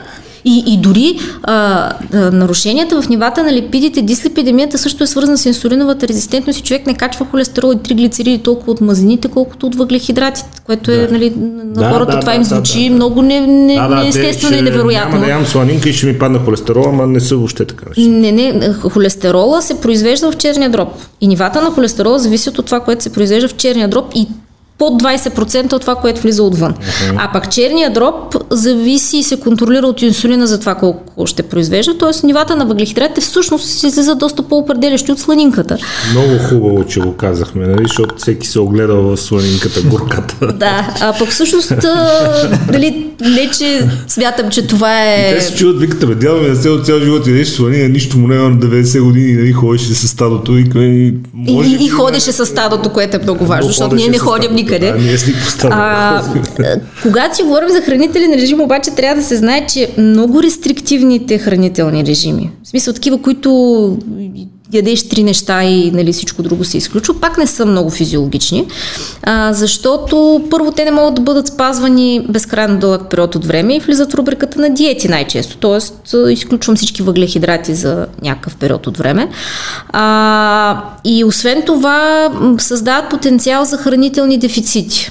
Тоест, включително и на фибри. Примерно, много ниско въглехидратните режими са свързани с дефицит на фибри, защото фибрите е, влизат да, в зеленчуците, в зърнените храни. Като не се приема. А, тоест, всичко трябва да е умерено и балансирано и а, да, въпросът е да едем качествена храна. В всички едни, независимо какъв хранителен режим сме си избрали. Много чудодейни свойства се приписват и то и по отношение, може би и най-вече по отношение на хормоните на глада. Аз от 2-3 години гледам да не вечерям, 99,9% от случаите успявам, изключително рано ми е последното хранене за деня. Някои хора го наричат интермитент фастинг, да, да, това е много популярно. Други хора го наричат time restricted diet, но много е лесно за спазване, защото през деня аз знам какво ям, разбирам от храни, общо взето, може би над средното Храня се комплексно, с бавни хидрати, с а, фибри, с а, протеин, колкото ми е необходим, мазнини, ям нарочно, търся ги и си ги слагам в храненето. Тоест не си лишавам организма от никакви хранителни групи и калории, просто гледам 16-18 часа да ям нищо. Приписват се чудодейни свойства на гладът. Една от причините много да се промотира интермитен фастинг е действието върху хормоните. Казва се, че когато организма е гладен, повишава секреция на растежен хормон, повишава секреция на тестостерон, тялото регенерира по-силно, започва се самоизяжда автофагия, оттам се изяждат мъртви клетки, изхвърлят се свободни радикали и така нататък. Е ли е така от гледната точка на един доцент ендокринолог? А, всичко това е вярно, но пак трябва да има някаква мярка. Тоест, гладуването за някакви не много дълги периоди от време, както е в случай интермитентното гладуване, много не се навлезе в момента като мода и тенденция Добре, на хранене. нека говорим конкретно. Ето, аз първо хранене ми към 10 сутринта, това е един протеинов шейк и някаква храна след първата тренировка. Дали ще хапна нещо по обяд, дали не. Последно ядене ми е 4 след обед. Като брой калории очевидно не страдам от дефицит, за съжаление. Мъка голяма, но нали, калориите явно си ги набавям, след което 16-18 часа не ям. До такъв период от време няма особен проблем. Много се говореше, че не е хубаво се пропуска закуската. Има различни тенденции, не, включително и в, към 10, да. включително и в нашите така, среди пак доста се спори. Трябва ли да се закусва или не трябва да се закусва. А, интермитентното гладуване предполага някъде до към максимум 16 часа период да, без да. хранене и останалите 8 да се консумира храна. Там идеята е първо, че а, за този а, малък период от време, като цяло, вероятно се намалява броя на консумираните калории, ако човек не преяжда през намалява. 8 часа. Чисто като бройка се намаляват. И втория ефект е върху нивата на инсулина, които са трайно ниски за останалите останалия период на фастинг, 16 часа, примерно, най-различни режими. Има 16-8, а, това е най-популярният, между другото, 16-8. Ми той се получава от само себе си, смисъл ти да. през активната, през а, светлата има част на деня. Има и други по-дълги периоди, при които, примерно, определени дни от седмицата за повече от 24 часа нищо не се яде, 5 на 2 и така нататък. Не мога, не мога. А, по-дългите периоди не са за препоръчване, защото там много се намалява обмяната. Тоест, един организъм, който го оставиш гладен за по-дълъг период от време, се включват, да, се включват механизми, в които намалява разхода на енергия. А, и по тази причина това може да забави или дори да компрометира редукцията на тегло в последствие. Но нищо лошо няма човек да пропусне вечерята. Даже по-добре да пропусне вечерята, отколкото закуската. На повечето не ни се получава. Аз пропускам закуската. Поговорката, знаете, нали? Изя си закуската, раздели обяда, вечерята дай на врага. А, причината, вероятно, в, в това е, че а, аз лично си мисля, че по-добре, а, по-добре да пропуснеш вечерята, защото а, пак заради цикличността на, в нивата на хормоните. Тоест, а, през деня имаш повече време да изгориш това, което си приел. Чисто логически, за какво а, ти е храна преди да си легнеш? Ти нямаш нужда от калории. Да, смисъл, а, особено пък комбинирана с алкохол, това нарушава и съня а, и така нататък. Но, но за такъв период няма проблем. По-дългите периоди на гладуване пак създават а, известни проблеми, защото а, влизайки в този авариен режим, когато човек почне да се храни, особено когато не се захрани правилно и така се нахвърли на това, което е свършило там фастинга и почне да си хапва, а, това може да доведе обратното до покачване на тегло, до, до стомашни някакви проблеми нарушения. Позитивите от гладуването върху хормоналното производство и хормоналните баланси. Разбрахме за ниски инсулин, това е супер. Качва Какво се, се случва това, с другите важни Качва хормони, се растежния хормон. Да. Категорично, се качва растежния, качва растежния хормон. Да. Раз, нивата на растежния хормон спадат след хранене, особено след прием на глюкоза и на въглехидрати. Това е един от тестовете, които ние правим, примерно когато търсим високи нива на растежен хормон, от болест, от свърхпродукция от някакъв тумор. А, ако те не спаднат след м- прием на глюкоза, това означава, че има някакъв проблем, т.е. секрецията е объркана и има свърхпродукция. А, изобщо а, повечето хормони с подобна цикличност, възможно е да се качат и нивата на тестостерона за кратък период от време. Но, но това пак е в рамките на нормалните цикли на, на хормоналната продукция. Някакви чудеса от, от гладуването, като да примерно някой с дефицит на тестостерон да му скочи тестостерона само това, че гладува, едва ли. А, но във всички случаи по отношение на редукцията на телесно тегло все повече навлиза този подход на хранене. Той не е подходящ за всички. Тоест човек трябва да си избере а, такъв тип хранителен режим, който му пасва на него защото, примерно, никъде в а, ръководствата за лечение на затластяването, за лечение на диабета не фигурира конкретен хранителен режим.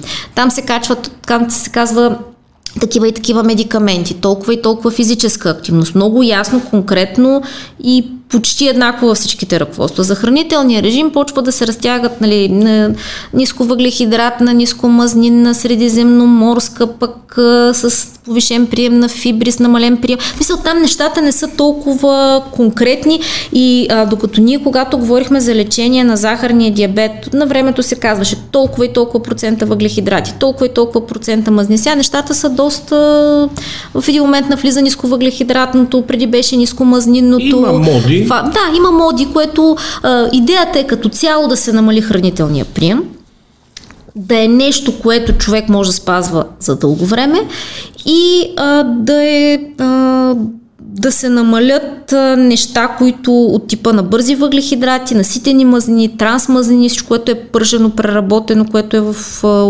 пакетирани всякакви чипсове, вафлички и такива неща. Там съдържат мазнини, които са изключително вредни за, за метаболизма, за организма. А, оттам нататък а, няма фиксиран и препоръчан хранителен режим, който да, да се каже, е това е нещото, което и само това, което работи при затластяване за всички. Да, Много зависи. Както вие казахте, дали човек спортува, кога спортува, кога ходи на работа, какво има възможност да, да яде по време на работа.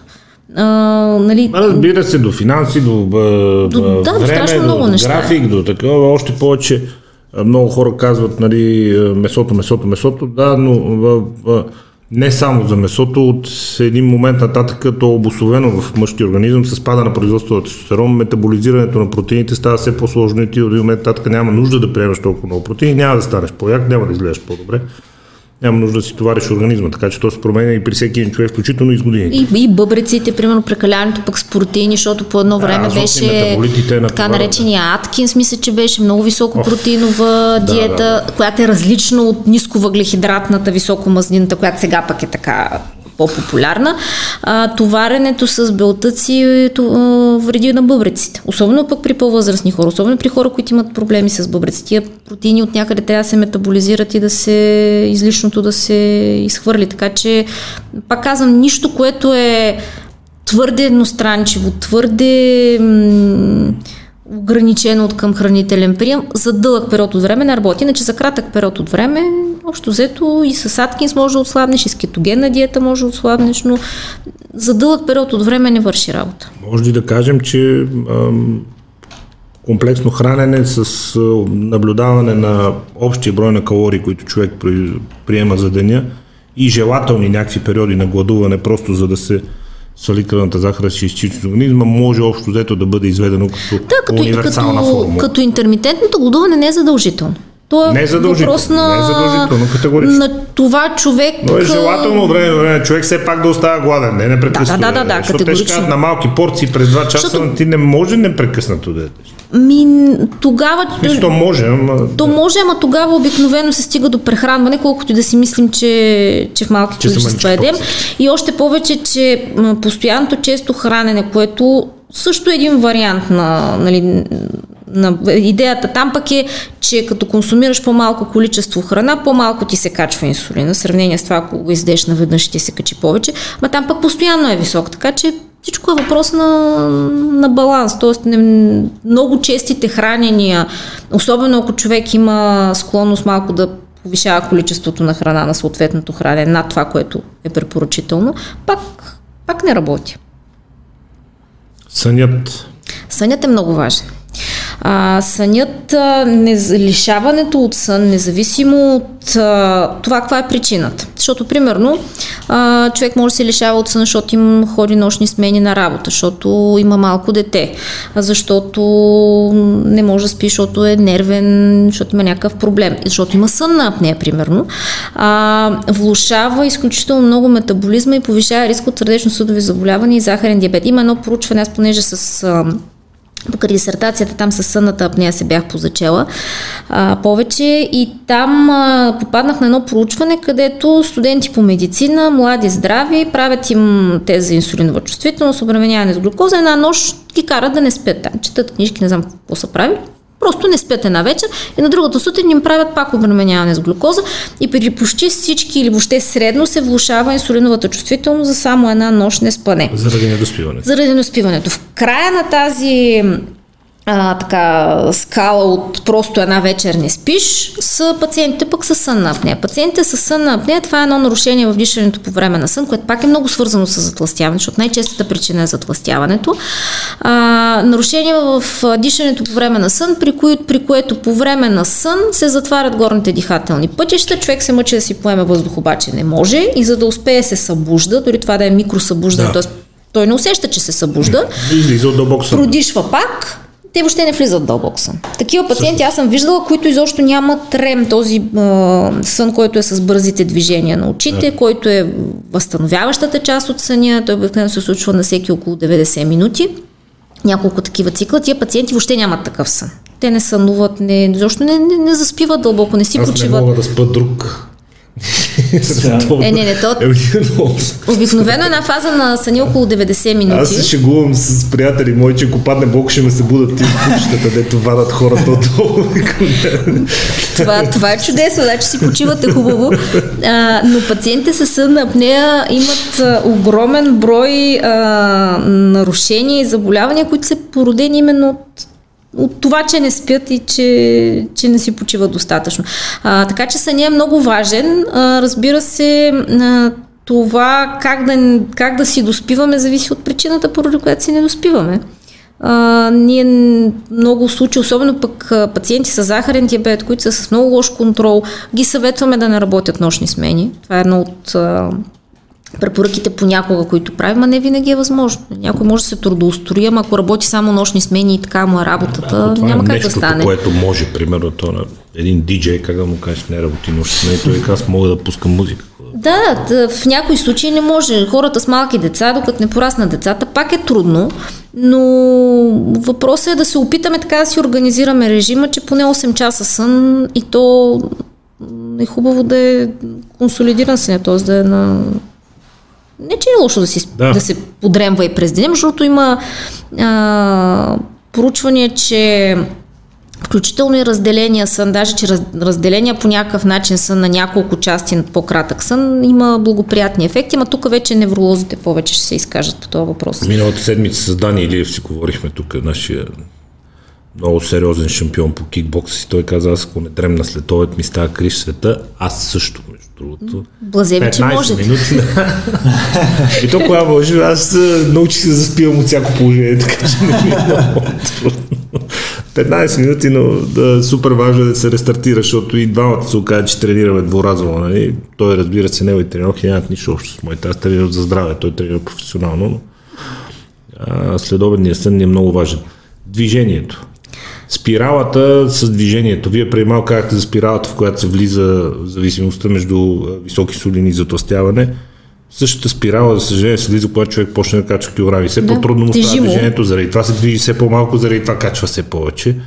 Следващия момент, много е важен въпрос е какво движение защото в фитнеса, в който ходим, е един откровен престъпник и измамник, който си живее като фитнес инструктор. Просто като го видях една силно затластява, много тежка жена, как е кара напади да прави.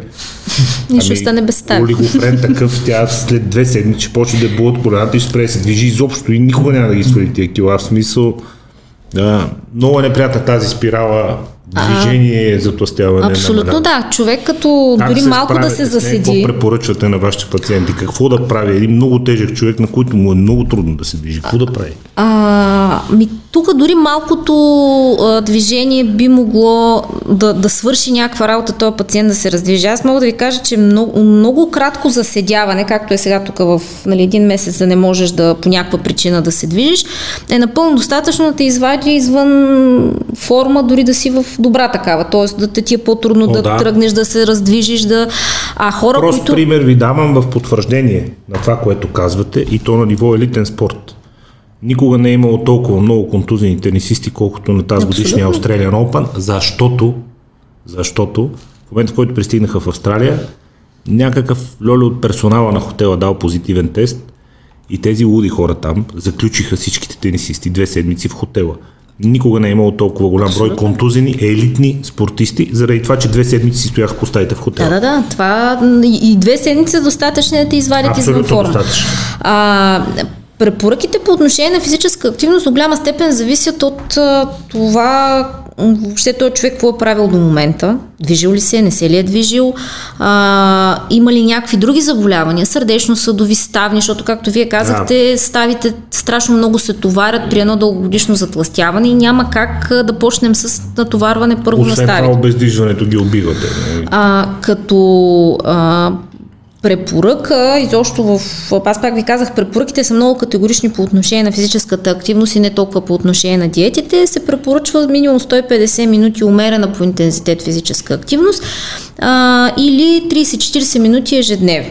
Като нивото на физическата активност зависи от, пак от конкретния пациент, то е свързано с това колко му се повишава сърдечната частота. Тоест, знаете, че и в фитнеса навсякъде всички уреди реално или пък има часовници, които мерят пулса. Умерената по интензитет физическа активност е свързано с определено повишение на сърдечната частота над изходната или в някаква степен, в зависимост от възрастта на конкретния пациент. А, хора, които никога не са се движили, е напълно достатъчно и са доста тежки, т.е. с много наднормено тегло, е достатъчно просто да излязат от вкъщи изобщо и да се разходят. Препоръчва се плуване, защото плуването не натоварва ставите. В човек водата човек е по-лек. Квази безтегловност, нали? Да. Няма той е удар върху ставите. Други въпрос е, че не всеки може да плува, не всеки обича да плува, а, не всеки може да си позволи да плува. Има ли хора, които не могат да плуват? Да, за позволяването не шега не бива, нали? Ами... Все пак струва и пари, но да. Сигурно има и хора, които не могат да плуват, но, но специално в, а, има хора, които имат алергии към тия препарати, с които, с които слагат в басейните. Има хора, които просто не могат си позволят да, да ходят два пъти, три пъти седмично на плуване. Да.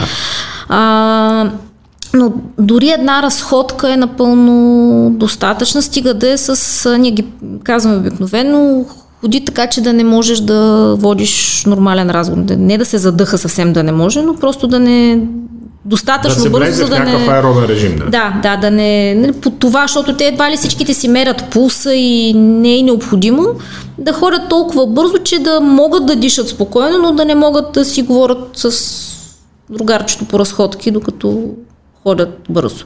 Изобщо не е задължително това да е някакъв организиран спорт, това пак е свързано с време, с разходи, защото за отидеш на фитнес ти трябва време, трябва да си платиш тренировката, трябва Абе, да имаш за да някакви... не вземеш рейса или за да се разходиш пеша до кварталния магазин, не да отидеш с колата, не ти трябват нито време, да, да, нито пари. Смисъл, слизаш две спирки по-рано. Не сме или... чак толкова неразвито общество вече, че човек да няма елементарна да, да, да. възможност за такива Много неща. вкъщи човек може да прави някакви неща. Сега вече много хора видяха, че и вкъщи може да се О, да. Спортува, въпреки че Абе, ние... не е толкова мотивиращо вкъщи. Но... ние много се шегуваме с цялата тази история, нали, защото от гледна точка на един фитнес, като влезеш вътре, видиш оборудван готини машини, едно друго, нали, и видиш някой вкъщи с две бутилки минерална вода, как подскача и се вързва с един ластик, нали.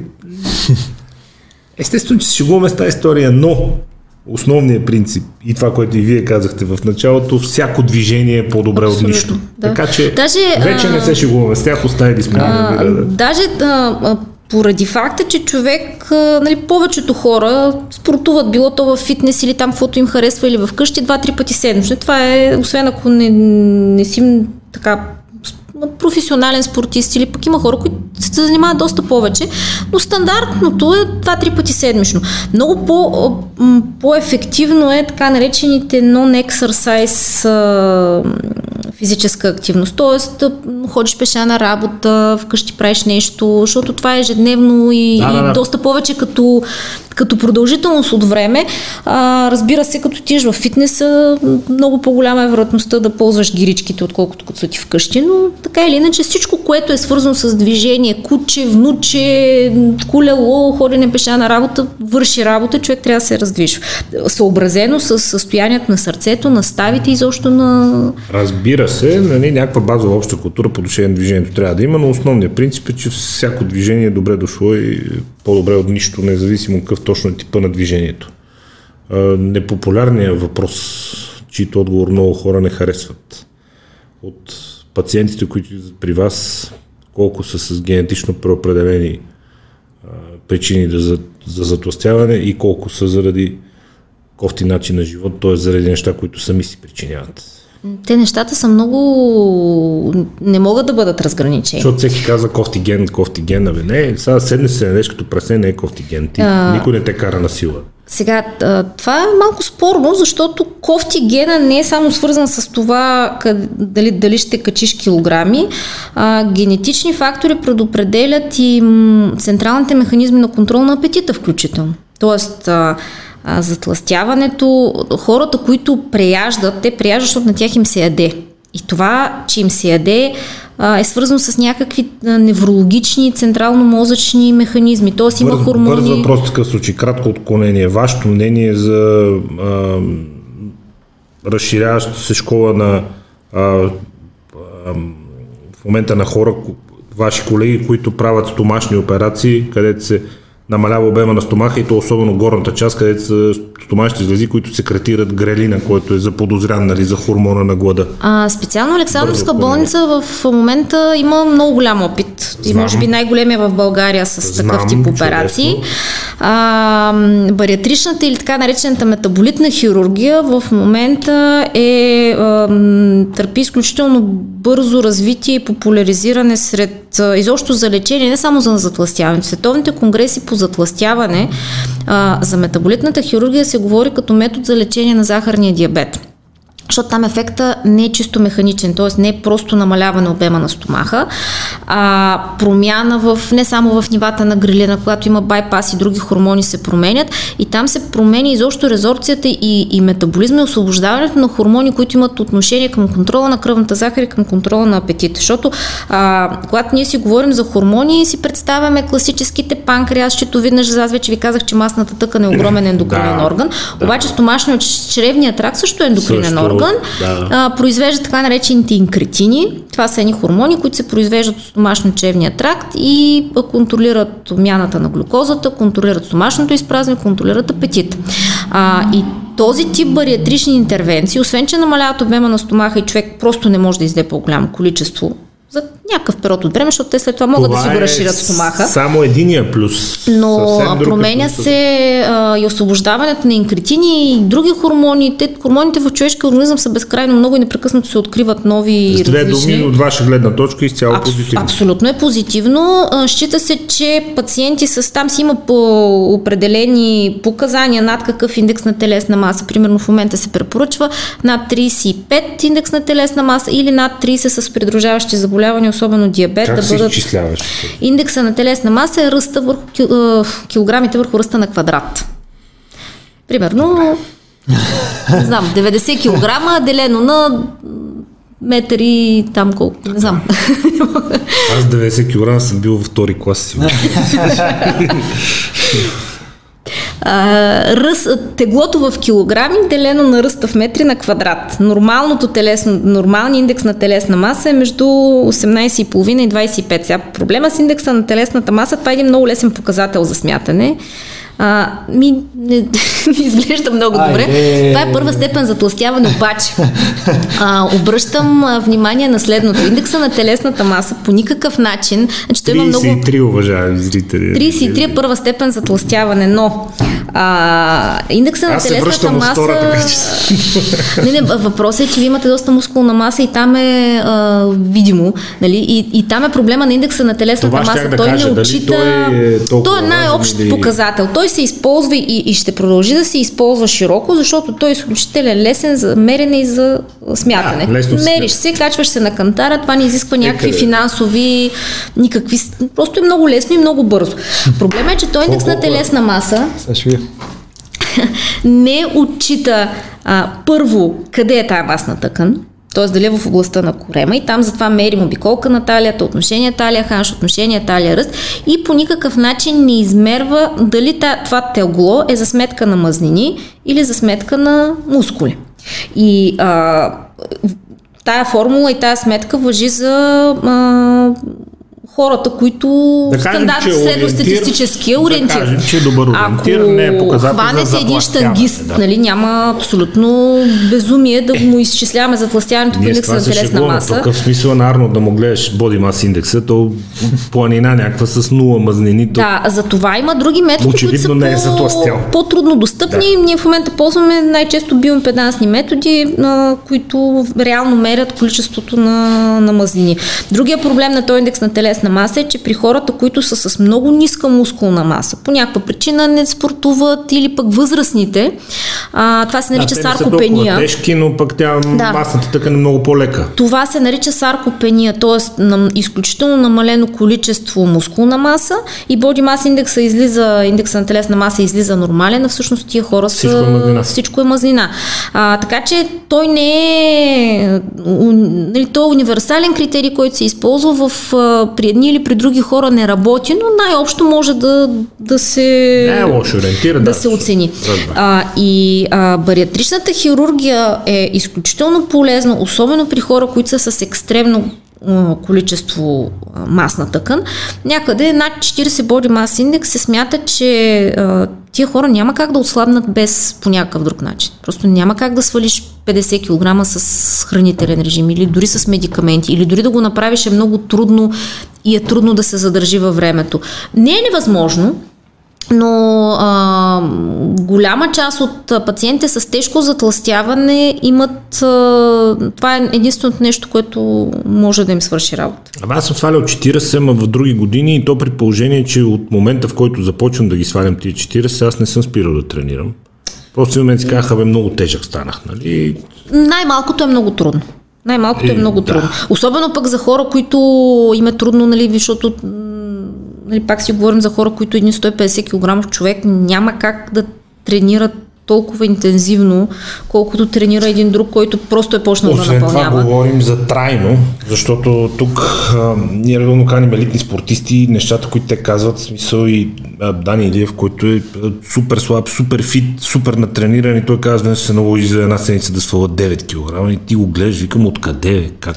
Смисъл, и той почва обяснява намаляване на вода, знаете ги там, сауни, без въглехидрати. Това не е... Но това е екстремен момент и целта не е да ги задържи. Въпросът е. Да, да, свалят, свалят се проблем. сравнително лесно, задържат се много трудно. А, дори при пациенти с бариатри, ако поискат, могат да си ги качат обратно. Общо взето... Не... Моя индекс е 23,1, между другото. Разкарай се. Добре, приятен ден. А, клюща. Между другото, кривата на, кривата на индекса на телесна маса по отношение на смъртност, изобщо на, на продължителност на живота е така наречената джеобразна, т.е. много ниските индекси и много високите индекси са свързани с повишена смъртност. И долу-горе, между другото, имаше едно проучване, където показва, че с най- голяма преживяемост, но това за по-възрастни хора, някъде около 27-28. Да. Точно защото липсва тази значи, сър... моя толкова, между другото. По средата сме. Аз съм там на, на 27. Двама крайности е един средата. И то по простата причина, че точно заради тази саркопения, т.е. Въз... особено възрастните хора, които са с много ниско тегло, там количеството мускулна маса е много ниско и това пак е свързано с с повишена смъртност. Връщаме се в след отклонението за бариатрична хирургия предопределеностите срещу вредните навици?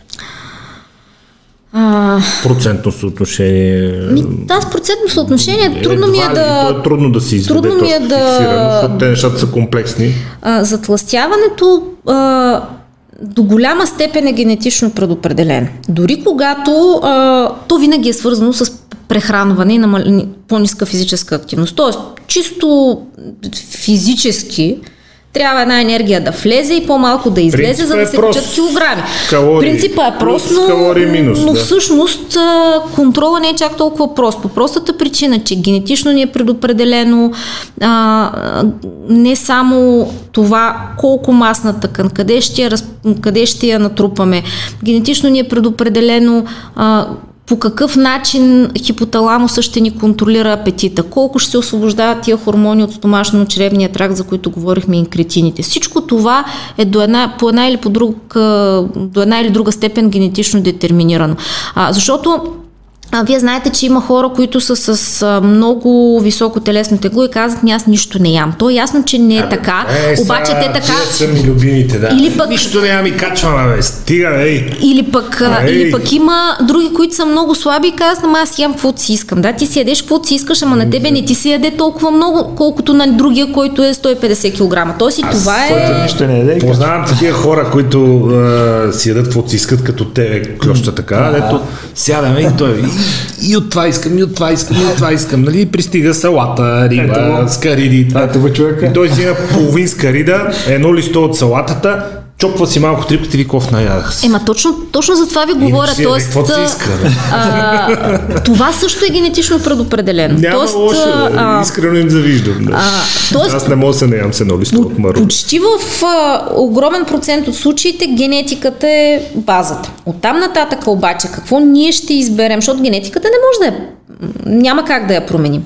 Тоест, ние, на нас ни, ни се яде повече, отколкото на някой друг, който няма тия гени, но от нас зависи дали ще го изедем, какво ще изедем. Тоест, нашия контрол, който е над физиологията е изключително важен.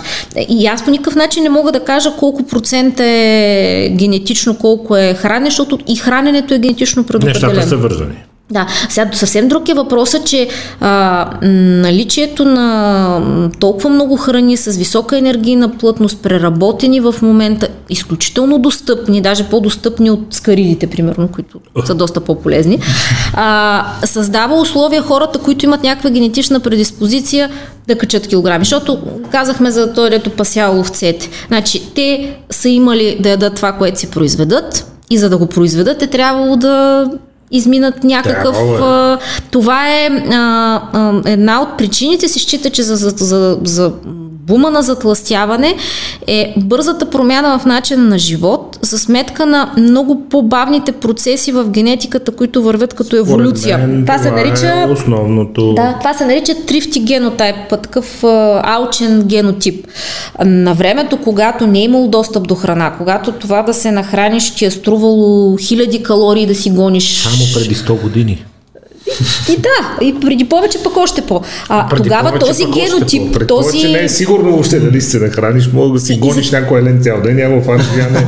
Затова тогава са оцелявали хора точно с такива гени, които това, което са успели да си хванат, са си го метаболизирали по предназначение и нищо не се губи. Нали? Те са искали да дадат повече, примерно, и са си го трупали, за да може да оцелее до следващия лен.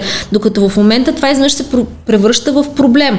И, и гените не могат толкова бързо да се завъртят и да се изчистят. Няма и да могат, защото ако погледнем, това е любимата ми теза и аз най-много това обвинявам, огромни излишък от храна.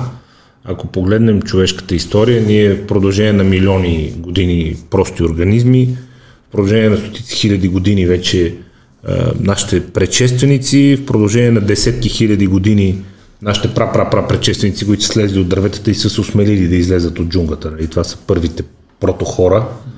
А, В продължение на хиляди години човека, но човека, който живее в дивото, няма индустриално земеделие, няма нищо. Днес, ако си хванеш нещо, ядеш. Ако не си хванеш, сори, нали, смисъл. И от 2000-3000 години индустриално земеделие, от 200-300 години 400-500 индустриално животновътство, оттам вече индустриална революция в машиностроението и ние всъщност на фона на стотици милиони години човешка история и еволюция, ние имаме хладилници от 50 години. Да. При които по всяко време може да се пресегнеш и да ядеш. А, И Месо, нещата, млеко, които едем, яйца, са, вафли, са ужасни. Преработени и, и това е проблема. Според мен е проблем е в излишък. Да, да. Не ми се влиза, много хора обвиняват състава на храните, пичове, не е в състава. И ние никога не сме яли по-чиста и по-контролирана храна, която да е по-прецизно приготвена и по-следена от хиляди видове органи, регулатори и така нататък. При 200 години никой не е гледал месото на микроскоп, нали, какво се държа вътре, преди цялото село се натръшка и да умре. Да, да, ма не са яли салами и, Да, и вафли. да, но е, и те, ваф, за вафлите съм съгласен, нали, за червеното месо, Аз нямам нищо срещу червеното месо, когато е качествено. Да. Ама нещата, които в момента се ядат... въпросът е в излишък. Да, да. Това е въпрос. да. Излишък. Ние имаме хладилници от 50 години, ние сме биологичен вид на милиони години. да. И, това изведнъж зависи от нас време вече. на деня може да се пресегнеш и да ядеш, просто не го прави. То си зависи изцяло от нас. Да, но, но е трудно. За, за много хора е трудно, защото ген, гена им е такъв, че, че те преди 200 години са били на върха на оцеляващите, докато тук в един момент това се превръща в проблем. Инстинкта да ядеш, защото има, защото не се знае кога ще има пак. Да, да. да. Добре, вече не сте овци, ще има пак спокойно. нали?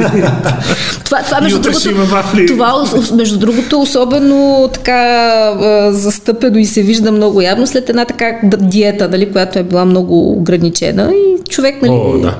това, Не. това се вижда точно след такива периоди на глад. Е, е, Не са това. Нашите неща, още повече, когато човек се движи активно, няма, няма вариант дълъг период на нито на калорийни рестрикции, нито на глад, защото, за- защото не става, няма, няма как да стане. Почва ти пречи на тренировките. И, и така. А, може ли да кажете вече, че а, вашия дял от науката, познанията ви и клиничните ви изследвания стигна и до фаза, при която при точно диагностициране конкретно да му кажете на всеки един човек, защото ние тук с Веско много мразим отговора зависи, нали? Като питаме разни хора, бе, какво да правим? Е, зависи, ами. Мен като ми отговори, ако са зависи, направо ми... Може ли вече да се каже, че сте толкова напреднали, че на всеки един конкретен, отделен човек, когато му се видят всички видове клинични изследвания, които са ви нужни, може да излезете с конкретни предписания, кои храни не трябва да яде, кол- колко да ограничи калории, приема на какво да приключи, да увеличи движение и така нататък, в смисъл да сте абсолютно наясно какво се случва в конкретния организъм, да не му отговаряте пак за зависи. а, зависи. а, сега, а, това а, какво много, на много хора им се иска да им кажем а, не яш а, пилешко, заешко или там петха, това, което А, са не, не, класическите штурти, да. Спираш да ядеш а, моркови. кюф- телешко, примерно и ще стане супер. Не, няма А, ще този тест. тип а, тестове абсолютно не, не са надежни, т.е. те не почиват на никаква м, така м, смислена на логика и нали, освен ако човек няма алергия към нещо и... А... Извън алергиите са абсолютно съгласен. За това с групите Никакъв смисъл няма. Това, това, а, нашата задача като, като лекари е първо а, един пациент да установим дали има някакви придружаващи заболявания, които са свързани с повишаване на телесното тегло. И тук вече е интересният въпрос колко процента имат и колко процента просто са свързани с гени и хранене, защото това за мен е едно и общо като понятие. Да. А, в интерес на истината сравнително малък брой от случаите на пациенти с затластяване са вторично затластяване, т.е. някаква болест, ендокринна или примерно синдром на Кушинг или някакви медикаменти. Не мога да кажа точно като процент, ама не повече от 20% от случаите на затластяване са свързани с някакъв конкретен медицински проблем, който би трябвало да се лекува. Тоест, Ние трябва това, това да го... като видят много дебел човек и казват, той сигурно от нещо друго е болен и затова... Не е невъзможно, не е невъзможно, но е, ама не но е, е по-рядко. Да. Има различни хипоталамични заболявания, които водят до екстремно на затластяване, на надбъбреците, на, има много неща, които биха могли да се изключат. А, нашата задача е да изключим такива заболявания. Всеки един човек, който е с много високо телесно тегло и има някакви допълнителни а, как да кажа, симптоми, като високо кръвно, като примерно фамилно за някакъв такъв тип заболявания, а, като липса на менструален цикъл, като нещо, което допълнително към затластяването е като симптом, трябва да бъде оценен за такива заболявания. Оттам нататък, когато изключим ние не ги изследваме за всички възможни заболявания, просто защото всяко едно заболяване си има характерна клинична картина. И ние като видим един човек, като го прегледаме, като му пуснем изследвания, можем да се ориентираме долу-горе за какво би могло да стане, става дума и съответно да направим изследвания, с които да го потвърдим или да изключим. Оттам нататък, като изключим вторична причина, за, между другото, включително и някои медикаменти могат да станат причина за повишаване на телесното тегло. Тук класиката е кортикостероидите, обаче всякакви психотропни антидепресанти, невролептици също могат да качат кил, килограмите и кръвната захар. И оттам нататък остават едни, да речем, 80%, при които това не е свързано с някакво заболяване, там а, трябва във всички случаи да изключим въглехидратни нарушения, инсулинова резистентност и да дадем някакви насоки. На никой няма как, аз вече ви казах, че и в препоръките... Насоки, не рецепта, насоки, не рецепта. Разписано разписание. Да, да, Сега да, ще да, направиш това и повече няма пипаш. Можем цели, да дадем препоръки, но те са най-общи препоръки, като Примерно, а, за да а, можем, с, особено с помощта на тези биоимпедансните методи, ние в клиниката имаме такъв професионален апарат, но на, те са сравнително широки, до, широко достъпни в по-нисък клас. А, апарати, които измерват телесния състав, т.е. количество масна тъкан, да. дали тя е висцерална, на по-професионалните апарати могат да преценят дали е в областта на в, в, крайниците, в ръцете, в краката, ляво-дясно дават такъв баланс. Количество мас, мускулна маса, количество костна маса, те дават възможност да се изчисли долу-горе колко е основната умяна. Основната умяна е нещо, което ние изгаряме, като си лежим и нищо не прави. В покой. А, има, да, в покой. Има и по, а, по точни апарати да се направи това, но те са доста по-сложни, по-скъпи, почти няма къде такова изследване да... Може би няма и нужда. Може, може би няма нужда, защото това е ориентировачно. И долу-горе, ако а, ние изчислим колко ни е основната обмяна, там нататък се смята по един коефициент в зависимост от нивото на физическата активност. Примерно по 1,3 на заседнал начин на живот до 1,7 може да стигне при хора, които се движат по-активно. Смятаме долу-горе колко калории гори този човек ориентировачно за 24 часа при обичайния си начин на живот. От там нататък, за да свали човек килограми, трябва да смъкне от тия калории между около 800, между 600-800 да слезе дефицит. надолу, калориен дефицит. По-големия калориен дефицит не се препоръчва, защото там се намалява пък основната обмяна и човек пак по-трудно сваля килограми, след това по-голяма вероятността да си ги върне. Диети под 1200 килокалории не се препоръчват за дълъг период от време. Под 1200 на ден? Под 1200 на ден, да. Това е много малко, между другото. 1200 калории е това е ужасно малко. Аз на хранене по 1200 калории. Защото вие се движите. Еми, човек, то не, не, не, не, не излиза математиката. Yeah. Аз на повече от две качвам, така че нали, въпрос е човек за конкретния човек, на база конкретното, защото а, за определене на това количество калории има отношение а, количеството масна към мускулна тъкан. Един човек с повече мускулна маса гори повече в покоя, отколкото един човек с по-малка е, да. мускулна маса, при един и същ индекс на телесна е, да. маса.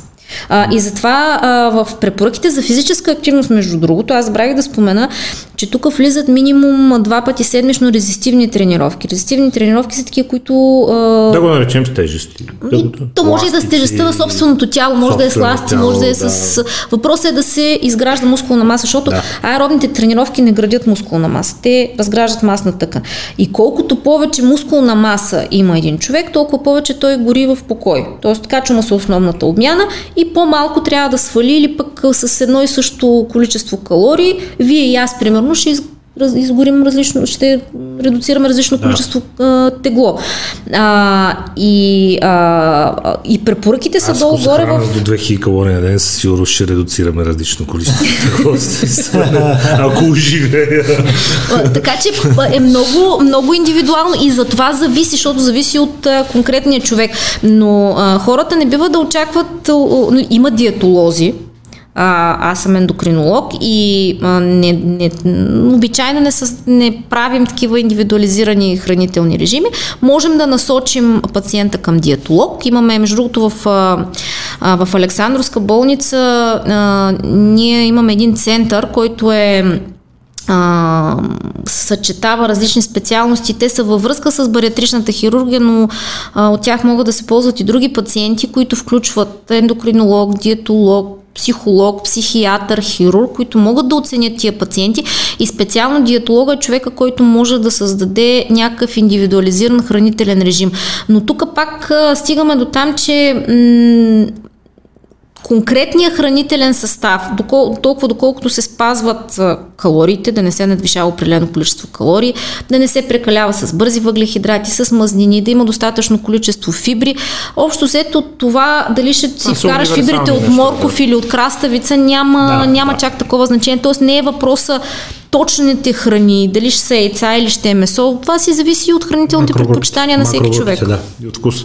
А, Предполагам, често се случва някой да каже, ама добре, да вие нали сега сте лекари, дайте ми хапчета сега, аз къде ще ви гладувам тук? Нисък ти еди къв си хормон, ми дайте ще си го пина или ще си го бия. А, за, ако го, сега има разлика между хормони, хормонално заместително лечение и медикаменти за редукция на телесно тегло. Между другото, медикаментите за отслабване не са толкова много. В България има три регистрирани такива препарата. В Штатите има още един или два, които не са регистрирани в Европа. А, и оттам нататък всичко три. е в три. Аз останах впечатлен с 300 хиляди. 300 хиляди са хранителните добавки. И това, което може да си купи човек, чайчета, прахчета и така нататък. В България са три медикаментите, които са с съответните проучвания. На каква основа работят лицензираните лекарствени препарати? А, редуциране на... Тия трите са с различен механизъм на действие. Първия, който е най-стар, това е един медикамент, който намалява резорбцията на мазнини в червата. Т.е. той действа само в тънките черва и блокира а, абсорбирането на мазнини. И те си излизат по естествен начин. Да. А, той не е свързан с сравнително скромна редукция на тегло, но има, има значима, но лек, примерно 5-6 кг някъде от този порядък за някакъв период от време. Обикновено проучването са за около година и ние гледаме средна редукция на цялата група в проучването. А, проблема е, че а, а, той води до стеаторея, такива мазни изпражнения, защото мазнините всъщност трябва да, да излязат от някъде, а, които в някои случаи не са много... се ограничават до известна степен така, начина на живот на пациента. Комфорта. Особено ако се прехрани с мазнини. Да. Това е единия вариант. А, втория вариант, който а, може би най-скоро влезе в а, употреба, това е една комбинация на алтраксон с бупропион. Едното е вид антидепресант, а другото е антагонист на опиоидните рецептори. На алтраксон, примерно на локсона се ползва за антидот на хероина. И на, да. а, този медикамент действа на централно ниво, контролира апетита. А, През там, система през нервната система, да, на ниво централна нервна система, а, като се сваля повече от първия, за който говорих, а, главоболие, световъртежи, може да се повиши артериалното налягане, също има такива а, странични ефекти. И тук в големия проблем, изобщо във всичките медикаменти за затластяването е цената. Защото, примерно, този с налтрексона бупропиона около 200 лева на месец му е цената. Да. И третия медикамент, който е в а, така първо средство на избор след промяната в начин вождо в съвременните препоръки. Това е един инкретинов хормон, а за което си говорихме, ни хормони, които се произвеждат от стомашно-чревния тракт, потискат апетита, забавят стомашното изпразване и той е базиран на медикамент за захарния диабет, който много отдавна използваме, само че в по-висока доза, тъй като това е един хормон, който е с много голяма молекула, трудно преминава през кръвномозъчната бариера. А, всъщност той трябва да стигне до центъра на апетита, за да потисне апетита. И той действа по механизма на намаляване на апетита, забавяне на стомашното изпразване и по този начин а, се намалява телесното тегло. Той между другото е най-ефективен, но пък и е най-скъп. В пълната доза около 500 лева на месец, но е доста по-ефективен и с цената на по-малко странични ефекти от предишния. Ако обърнахте внимание, нито един от тия медикаменти не действа по механизъм на усилен метаболизъм. Тоест, ядеш и сваляш килограми. Тоест, пак всичко минава през намаления хранителен прием. Въпросът е как ще го постигнем. Доста по-ефективно е, когато се постигне с медикаменти, защото а, те преодоляват тия централни механизми, които карат човек да, да прияща. Но нито един от тях не засилва реално консумацията на енергия. Доколко а, е, напредва а, вашата, вашия дял от медицината по отношение на връзката му с генетиката, защото м- това, което ни се казва от отвъд океана е, че заради програми като CRISPR, заради такива научни методи, сега ще видите след години, още преди да се роди бебето, те штракват там едно генче и то се излиза едно Проблема с затластяването... Без да затластява и така нататък, а... защото е штракнат някакъв ген, още като е произвеждано от самото бебе, защото тук вече говорим за така доста сериозна намеса на науката. Това ми е едната част от въпроса и другата част от въпроса е доколко влияе върху гените и върху генома и доколко вреди на а, гените продължителното практикуване на вредни навици. А, сега на първия въпрос това с штракването на едно генче, според мен няма да стане скоро, по простата причина, че гените свързани с затластяването са много. Тоест те са стотици гени. Яко Има и голямо штракане трябва да пада и плюс това не се знае в каква комбинация трябва да ги штракнат. А, има, може би, две-три заболявания, които са свързани с моногенни форми на затластяване, т.е. дефектен е един ген, да. както примерно дефицита на лептин, синдрома на Прадер-Вили, там долу-горе ги знаем кои са гените и там би могло а, при такива генетични заболявания, те са и наследствени, да се интервенира и да се изключи или да се включи да. даден ген по този начин. А, Класическото, а, обичайното затластяване, а, то е свързано с много гени и комбинация от тях, която на този етап не мисля, че може да бъде по някакъв начин а, модифицирана. Особено при жив човек. Вече да, защото а, тия гени не могат а, безнаказано да се включват и да се изключват, защото те контролират множество физиологични а, механизми. Не се знае какво, какво ще се случи. А, така че не, това няма да, да стане в никакъв случай скоро. А, що се отнася до ефекта на вредните навици върху гените, да, те имат ефект, защото всички гени, ние се раждаме с някакъв набор от гени. Но там нататък се наслагват така наречените епигенетични модификации, т.е. това, което се случва mm-hmm. с гените след, след като сме се а, родили. А, и а, тази информация може да се коригира от определени а, неща. Ние сега, а, включително и в тази насока, много се работи, включително и за пациенти с бариатрична хирургия, могат да се следят такива епигенетични фор, а, модификации преди и след бариатрията, т.е. да се види по какъв начин а, тази бариатрична хирургия влияе. Защо бариатрична хирургия? Защото там може да се вземе директно масна тъкан и от, когато се отваря Още повече корема. много рязка промяната и много лесно следите да, след това преди и след. И, и много бързо могат да станат промените, да. когато се вземе масна тъкан по време на операцията, което не е някакво допълнително Отваряне, инвазия да, върху пациента, а, могат да се проследят такива, така че това, което правим, има ефект върху нашите гени. Било то вредни или полезни неща, защото пък спорта е на другата страна. Между другото, мускулите също са ендокринен орган.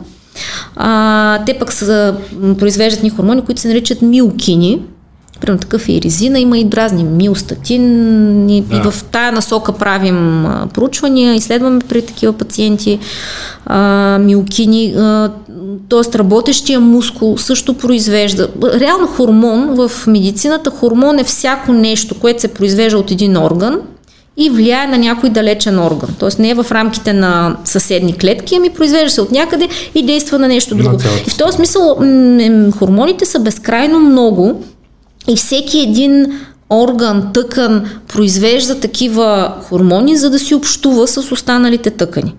А, и а, работещия мускул пък произвежда хормони, които имат благоприятни ефекти върху други тъкани, върху въглехидратната умяна, така че нещата са много, много, много свързани.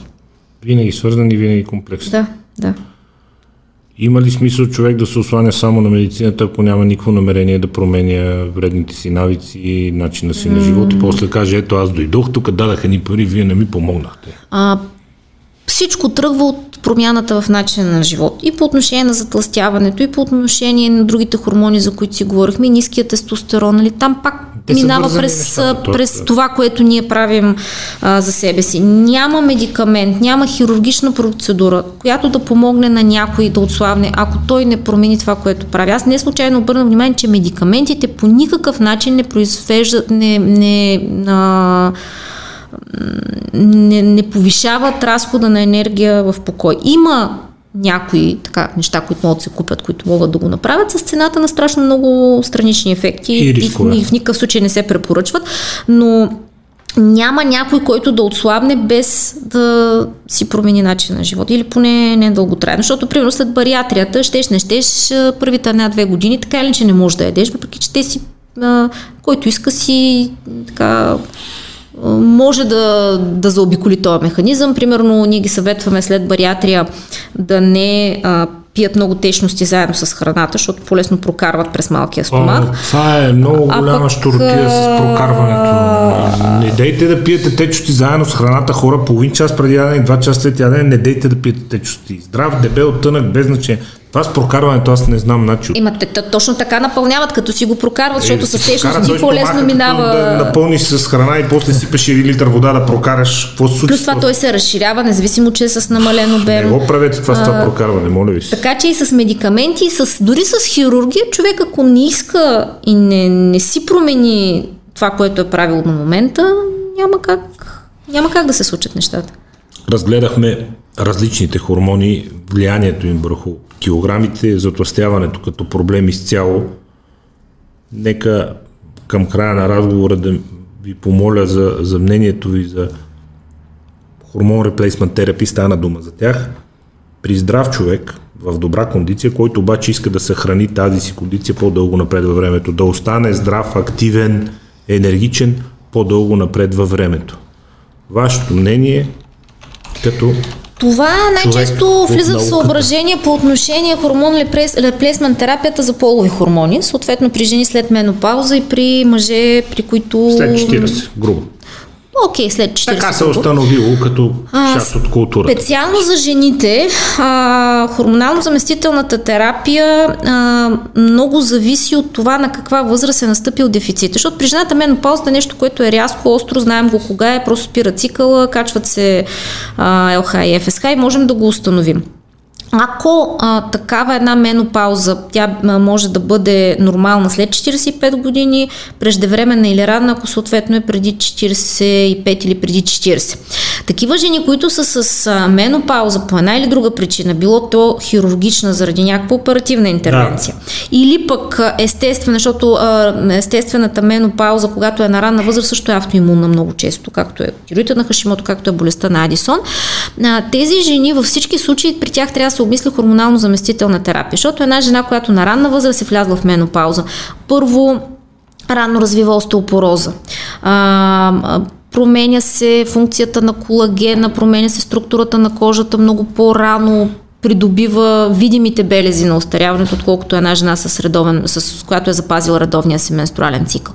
Могат да се появят проблеми като вагинална сухота, болки при полов акт и най- най-различни други такива нарушения. При тия жени се препоръчва включването на хормонално заместителна При жените терапия. дали допълни проблема с оттам цялостния тонус на тялото, оттам намалява тонуса на мускулатурата, Да, оттам да. намалява костната плътност. Точно така, остеопорозата. Тия жени са, са рискови за ранна остеопороза. И при такива едни жени е препоръчително да се стартира хормонално заместителна терапия. Да, ако, защото при всяка, първо всяка една жена е свободна да си избере дали да иска да прави това нещо или не. Второ, а, при част от жените има противопоказания за такава терапия. Примерно, карцином на млечната жлеза. Няма Да. как да даваш хормонално заместителна терапия. Има жени, които са с наследствени тромбофили, тъй като основният риск от естроген заместителната терапия, освен карцином на ендометриума, това са тромбозите. Жени, Да. които са с доказана тромбофилия, което най-често се хваща по време на бременност, множество спонтанни аборти Е, или имат пият там по едно аспиринче, но А, не е въпросът в разреди аспирин, кръвта. защото те трябва да пият, да си бият инжекционни антикоагуланти, за да стане.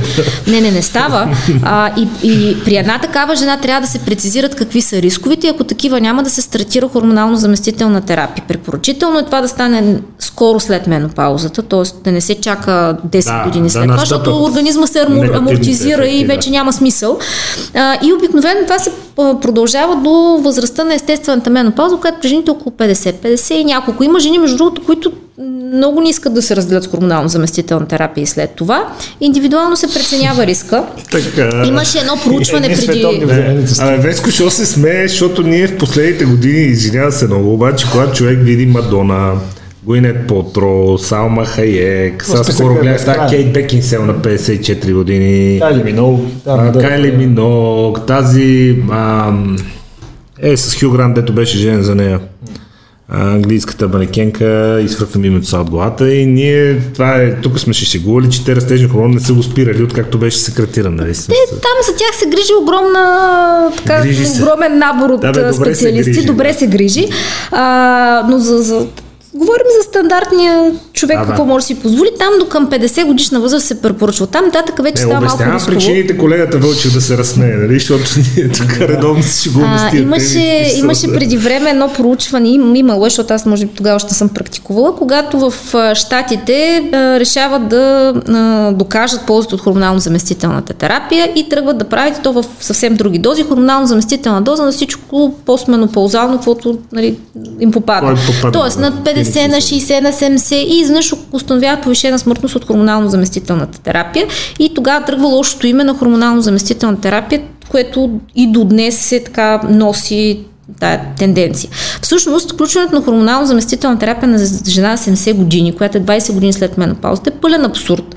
Защото там сърдечно-съдовата система е на, на със- състояние, което не може да го поеме. На... И тук въпросът е да е рано, навременно и съобразено Да. с рисковете. Също въжи и за мъжете.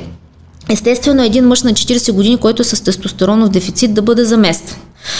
При мъжа до кога да бъде заместван е доста така сложен въпрос, по простата причина е, че... Отворена е. По-отворена е, защото мъжете, знаете, до много късна възраст биха могли да си съхранят андрогенната продукция. Аз съм виждала пациенти, които на 60-70 години имат изключително добър тестостерон като за възрастта. Има мъже на 70 години, които имат деца, нали, техни си, които е, нали, говори за това, че мъжката репродуктивна функция се съхранява за по-дълъг период от време. А, тук въпросът е отново да се избере момента, в който да се стартира, защото не може на един 80 годишен мъж, който до... Е, са, са както при жените. до- Запукаш тестостерон, изведнъж, нека той вече... ще, ще, ще, ще сърдечно-съдовата система е основния рисков момент. Да. И всеки един, но, но тук водещото е, за да се започне хормонално заместителна терапия, тестостерон трябва да е нисък. Тоест, това е м- философията на хормонално заместителна терапия. да. Оттам нататък следващото нещо е да има симптоми, което е нали, по-разтегливо понятие, защото симптомите на тестостероновия дефицит почват от безсъние, депресия. са Нали. много Да, това е, това е много... на мазнини Това е относително. нали, да. И третото нещо е да няма противопоказания. За мъжа основното е простатата, т.е. всеки един човек, мъж, който му предстои хормонално заместителна терапия, трябва да си изследва PSA, което е маркер за карцином на простатата. Трябва да бъде прегледан от уролог, за да се види има ли увеличение на простата, ако трябва да се биопсира, да се види какво има там. А, трябва да се види дали има сънна апнея, защото сънната апнея се влушава от тестостерона. А, трябва да се проследява редовно, пак с PSA, редовни прегледи от уролог. Тоест, аз съм за хормонално заместителната терапия тогава, когато е правилно започната, на време започната и са съобразени рисковете свързани с нея. Нека кажем, че когато е от гледна точка на суета в смисъл човек по-дълго време да продължи да бъде активен, да спортува, да изглежда добре, става въпрос и за много ниски дози, а не за а... Да, те дозите са индивидуално съобразени. Аз, аз, аз съм имала такива пациенти, които нямат някакво а... медицинска нужда. Сериозно умира, заболяване, да. но примерно, но примерно тестостерона е нисък. Той каза, аз не съм, искам нали, да се чувствам по-добре. Това обикновено са по-възрастни мъже, защото на 40 години нисък тестостерон категорично е патология. Докато на 60 да. вече а, възрастовите норми за тестостерона са много условни, много... Е, те слизат вече почти Те слизат, ама няма конкретни, нали, от толкова до толкова години трябва ти е толкова тестостерон, от толкова... Много е различно вече, да, много се разтваря на 60 годишните хора вече слизат близко до пълния И ако, минимум, така, че... ако един 60 годишен човек е здрав, няма придружаващи заболявания, няма простатна хипертрофия, няма сърдечно-съдови заболявания, бил е активен до момента, няма нещо, което да а, да е противопоказание и, и, и има реално ниски нива на тестостерон, него това го притесня, би могло така терапия да се започне, но това пак трябва да става от лекар. Не може човек от да се самоназначава. От лекар, от лекар. От лекари да се следят редовно нивата. Между другото, аз много скоро слушах един американски наш колега, много известен. Той си каза човека, ви казва си на 54, взимам си под медицински от лекара да, ми добавям, за да мога да спортувам, да мога да се чувствам няма, добре. Това няма лошо. И между другото той каза, ако се замислите реално, с госта му си говореха, нали, преди 50 години нямаше такива 54 годишни хора като мене. Просто нямаше.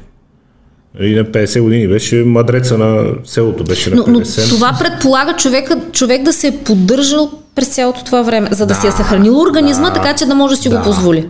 Да. Защото да. Нали, като да. видиш един увреден 60 да. годишен човек, няма как да му го препоръчаш. Каквото искаш да Ти ще му навредиш, няма да му помогнеш. По-скоро да го приключиш по-бързо. Нали? Еми не, то е така. Сега, така. ти тотално заледнял организъм. Ам, може ли да кажем, че медицинското лечение на а, форми на болестно затластяване в България е общо взето по джоба на нормалния средностатистически българин? Тоест мотивацията не може да си го позволим и затова ще стоим дебели не е съвсем реална. Вие знаете какво струва при вас един курс на изследвания, това е предпишете. Аз знам колко струва бариатричната хирургия. Нали? Що се отнася до бариатричната хирургия, медикаментите тя въобще че е не са спасяващата. Не, а, смисъл такъв, а, тя и бариатричната е животоспасяваща понякога. Тя е живото в дългосрочен план. Понякога дългосрочен а... план, така че там за цена е трудно се говори, защото то дали ще умреш или ще дадеш ни 10 хиляди. Тук е проблема е, тук проблема е в а, специално за медикаментите и за бариатричната хирургия, проблема е а, по-скоро в областта на системата на здравеопазването, защото... Че не се покрива. Че не се покрива, защото в много евро... Не, евро... ми в Штатите се покрива и в някои европейски страни се поема цената на... Няко... застраховката в Европа да, от каса. Да, защото а, ако погледнем в дългосрочна перспектива, много по-ефтино излиза на системата един такъв човек да платиш операцията и след това да му спреш медикаментите, защото в България медикаментите за диабет се реимбурсират и те са, новите са много, много скъпи. Тоест, един пациент с захарен диабет тип 2 за няколко години, ако му се спрат тия медикаменти след бариатрията, си избива цената на бариатрията. Но Която, самия пациент... Пак кажем 7-10 хиляди. 11. Добре. С всичките му там. С ДДС. Да, с ДДС. а, последно знам за 11, но то е порядък. Обаче тия 11 хиляди при положение, че ние имаме медикаменти за захарен диабет, които струват 200-300 лева на месец и каста ги поема на 100%. Ако, нали... 4 години. Да, за 4 ага. години. А, а бариатрията реално лекува захарния диабет. Ние сме имали пациенти, при които им спираме всичките хапчета за и, и много, много други проблеми. проблеми. Така че в дългосрочен план и бариатрията най-вече излиза по-ефтино какво се сетите друго? А, що се отнася до медикаментите, ако Най-масовите човек... хормонални нарушения, които се лекуват с медикаменти? Пак свързани с затластяването или защото ние тук Да. си говорим, защото Да. повечето неща в България се реимбурсират и нищо за а, затластяване. Включително не се реимбурсират и апаратите, които се ползват за лечение на сънна апния. Сънната апния, пък там въобще нямаме време сега да влизаме в а, това колко често... Реално за нашата здравна каса проблем медицински като затластяване за момента не съществува. Ами, финансово не съществува, но ако тези неща се реимбурсират, на системата ще излезе по-ефтино. И затова в а, други страни това нещо се реимбурсира. А иначе промяната в начина на живот, тя не е задължително въобще да е свързана с някакъв особен медицински разход. Даже човек като спре да си купува Тя обикновено всичко започва да излиза по-ефтино. да. Ако А, дисциплина. що се отнася до, до цената на изследванията, тя въобще не е някакъв особен фактор, защото а, специално за, за здравно осигурените пациенти изследването могат да се направят в болница и човек си плаща потребителската такса. Тоест те влизат в а, включително а, в някои центрове, както е при нас, ние имаме възможност по пак не свързани с здравната каса пътища, т.е. по разни проекти имаме апаратура, която можем да използваме при такива пациенти, без те да плащат нищо. Има и срещу заплащане, разбира се. Ние а, функционира към клиниката един център за превенция на захарния диабет, където разполагаме с апаратура за диагностика на ранни осложнения на въглехидратните нарушения, защото те започват преди да се развие диабет. За невропатия, за съдове, за автономна невропатия, имаме такъв биомпедансен апарат, смисъл имаме апаратура, която човек може да и срещу заплащане да си направи тия изследвания. Пак цената не е чак толкова висока в сравнение с това, което ще му донесе като разходи самото затластяване по-нататък. А пък хормоналните изследвания могат да се направят по клинична пътека с, без особен разход. Тоест не, не е толкова скъпо. А, единствено медикаментите и бариатрията излизат скъпи. А самото затластяване след това дали ще си купуваш хапчета за кръвно или няма да можеш да ходиш на работа, защото имаш някакъв здравословен проблем или пък а, Винаги ще излезе Диабета- поради ред причини. да, така че превенцията абсолютно винаги излиза по-ефтино от лечението. За Да. което и да е заболяване става въпрос. Колко често ви се случва професионалното щастие да ви потърсят рано хора при първи симптоми, които освен всичко друго имат някаква поне средна медицинска култура, познават си телата и с които лесно Ами се говори, напоследък лесно доста. се работи. Напоследък доста Супер, браво. хора така м- търсят а, медицинска помощ, дори м- често се случва и да не е оправдано това понякога, като т.е. не намираме някакъв сериозен проблем. За щастие хората сравнително, особено по-младите хора, така доста рано се обръщат към, към специалист. Разбира се, съществува и обратната страна, нали, някой с диабет от 10 години, който понеже е получил рана на кръка, сега се сеща, че има нещо и знае, че има висока захар, но това не го интересува. Така че ги има и двата полюса, но има м- заинтересовани от себе си млади хора и не толкова млади, които рано търсят медицинска помощ, което е чудесно. Нараства ли според вас нивото на общата култура? Много ми си искам да ми говорите с дато, така задавам и въпроса, което е малко глупо от моя страна, но нивото на обща култура на хората по отношение на медицината и здравето. Аз съм Ами- изключително подразнен от това, че хората имат уникални познания за автомобилите си и почти никаква за телата си.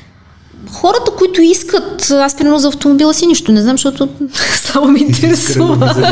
Ми то вече, да, сте на по-новите, то като дигнеш капака нищо не се и вижда, така че толкова да се... А, не, шегата на страна нараства а, значително много благодарение на новите технологии, начина на изключително лесния достъп а, до информация. информация, да. Сега тук има и не толкова а, хубави страни на, на това.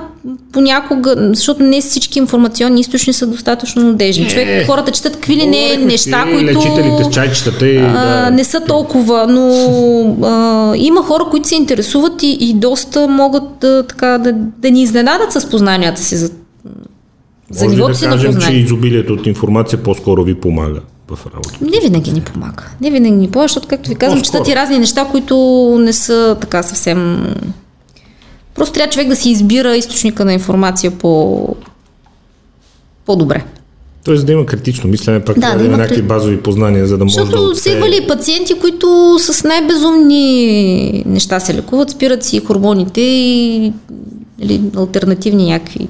Аз не съм а, нали, понякога и, и различно аз съм склонна да приема, че има истина различна от тази, която аз знам и която съм чела в учебниците и, и съм склонна да приема друга гледна точка и, и, и понякога пациенти са ми изненадвали с различна и друга гледна точка, но не винаги това, което го пише някъде е абсолютната истина. Тоест, хубаво е да го така наистина да има някаква критичност. По отношение на спорта се разбрахме, че измамниците, общо дето сме ги оставили на мира, защото стигнахме тук до извода, че всяко движение е по-добре от нищо, нали? Се вика, кой ще подскачи си, кой това онова, освен ако не се правят глупости да караш тежко, зато жена да прави напади и да си унищожи колената, но се вика там криво ляво проявяваме някакъв толеранс към нароилите се фитнес гурута. Това е много смешна история с тия хора въобще, но ам, проявяваме ли толеранс като общество към а, измамниците в вашата част по отношение на хранене, хормони, пи чайче вълшебно, тук а, имаше един с липовона там един полигофрен, въобще имаше отчаяващи неща през годините. Има ли нужда от повече контрол по отношение на това или хората вече успяват? Ами има нужда да от контрол, защото а, всичко, от което се правят много пари, обикновено е така доста апетитно за, за една част от хората. Тоест много е а, изкушаващо да да започнеш да правиш нещо такова, от което а, а от, от затластяването се правят пари, и включително от такива, а, защото е голям проблем, защото... Вълшебно чайче, вълшебно хапче... А, и не винаги аз съм... А, не знам защо все още има хора, които са склонни да дадат за по 100 лева за чайчета, не да, да дадат малко по-висока цена за някакъв изпитан медикамент. Аз не казвам, че какво има в тия чайчета, може и някое чайче да върши работа, но никой не го е доказал. Хранителните, проблем с хранителните добавки е, че те не подлежат на такъв строг контрол. Тоест те може и да работят, в най-добрия случай просто не работят. Нали? В най-добрия случай не ти вредят. Нали? Да, но, но могат и да ти навредят. Примерно, за пример давам един а, по-стар медикамент за затластяване, който беше изтеглен от практиката поради сърдечно-съдови там клапни нарушения и много от него се отслабваше. Страшно много сибутрамин, който е изтеглен от пазара от не знам, от 2009 10 не помня точно коя година го изтеглиха, около 2009 някъде. А, а това не нямаше ли го в липовона? в липовона не знам, обаче го има в разни други хранителни добавки, които все още можеш да си ги намериш. Съвсем така и то в по-висока доза. А, и а, нали, това работи, ние знаем, че това работи, но дали трябва да си го причиняваш? На да. цена? Да. Така че на все още има хора, които търсят лесния по-лесния път. И, и, и когато това е, защото аз като дойде пациент при мен, не му казвам, о да, дай, тук сега ще дам едно хапче и ще отслабнеш. нали, защото за мен за човека трябва да, трябва да бъде подготвен за това, че не стоят така нещата. И в следващия момент ти отиваш при някой друг, който на същата цена ти казва, ето тук едно хапче и ти ще отслабнеш. Не? Повечето хора това е доста по-изкушаващо. Като нещо, което му се предлага. Така че това все още е проблем. Има го в липовона, да, 15 мг. Е, 15 мг поне е доза, която... Няма да умреш веднага. която е стандартно приятата преди да бъде изтеглен от пазара. Защото в, има, има хранителни добавки, в които има по 45 мг. Което е... Малко мъч. Да. стандартните пороци на съвременния човек, цигари, кофеин, Цигарите е ясно, кофеина един вика добре, друг вика зле, вашето мнение. Кофеина с мярка. С една-две чаши кафе не е проблем. дигат тонуса, имат даже имат и някои благоприятни ефекти. Тя точно проучване ми е трудно да цитирам, но съм срещала някъде, че имат и отношение и благоприятно към въглехидратната обмяна в някакво разумно количество. Тоест кофеина не Всичко е в мярката. Да, той в алкохол е в мярката. Малко количество алкохол, нали, се счита, даже особено пък червено вино, се счита за... Чаша винце за Чаша винце, абсолютно Чаша да. Чаша винце за заспиване, съжалявам. Тоест лекарството има една такава латинска лекарска приказка, лекарството е в дозата, да. С какви очаквания ви търсят най-често пациентите? За бързи резултати, за подкрепа, ако ще и психологическа, факта, че въобще сте се посъветвали с специалист, Ами, има и такива, които ни търсят с надежда за бързи резултати, но аз поне така, се старая да им обясня какво, какво могат да очакват. Защото, въпреки, че ви вреди на бизнеса. Въпреки, може... че ми вреди на бизнеса, да, да, вреди ми определено на бизнеса, защото има и лекари, които му нали, предлагат някакви а, бързи резултати, нито по отношение на диабета, нито по отношение на затластяването. Ще нашите болести са хронични заболявания. И с минимални изключения от моята област, а, имаме болести, които лекуваш там 6 месеца и пациента оздравява и повече не се занимава с тебе. А, ендокринните заболявания са хронични заболявания, които се лекуват до живот, включително и затластяването, дори да отслабнеш. Нашите пациенти понеже ние следим такива след, не значи, че бариатрия. представяш да си склонен към качване. Да, да, нашите пациенти с бариатрия се следят, те не са от толкова отдавна, този тип интервенции са от 5 години, мисля може и повече, но тези пациенти подлежат на редовно проследяване. Аз говоря за бариатрията, защото това, бидейки хирургична интервенция, тия пациенти са някакси по, м- по-мотивирани, по-склонни след това да, да, да се проследяват. Да, в случаите на тежко затластяване, общо взето няма но, друга альтернатива. Но по какъвто и да е начин да отслабнеш или по какъвто и да е начин да си контролираш диабета, ти пак трябва да, да се следиш. Така че бързи резултати няма. Проблема в западната култура, който виждам в момента е с ширещата се свободия, там и така наречената кесъл култура, е, че казват престанете с този боди шейминг, фет шейминг, нали, да засрамвате хората заради телата им, да се присмивате на дебелите хора, което води до това да се подема едва ли не кампания, качват ги по корици на списания, казват ето това са нормални тела, ами не са, това са затластяли тела на хора, които ще живеят некачествено и кратко време. А, от една страна, а, това засрамване и подигравките и въобще дискриминацията е на хората грозно, са затлъст... Че е невъзпитано, невъзпитано. Не, то не е само грозно не може невъзпитано. да се промотира, да се каже това е здрав човек, е... нормално тяло ми не е, бе. А, а, не. Да, така е. Не е и, и тия, това трябва, трябва да се има предвид, че затластяването е заболяване, е свързано с осложнение то трябва да се лекува и да се предотвратява. Проблема е в това, че дискриминирането и засрамването на хората с затластяване а, е свързано с а, депресии от тия хора, които, което допълнително влушава за, за. Да. Тоест не е нужно да отидеш на някой да му кажеш ти си дебел и нали, да, да го поставиш някаква такава ситуация.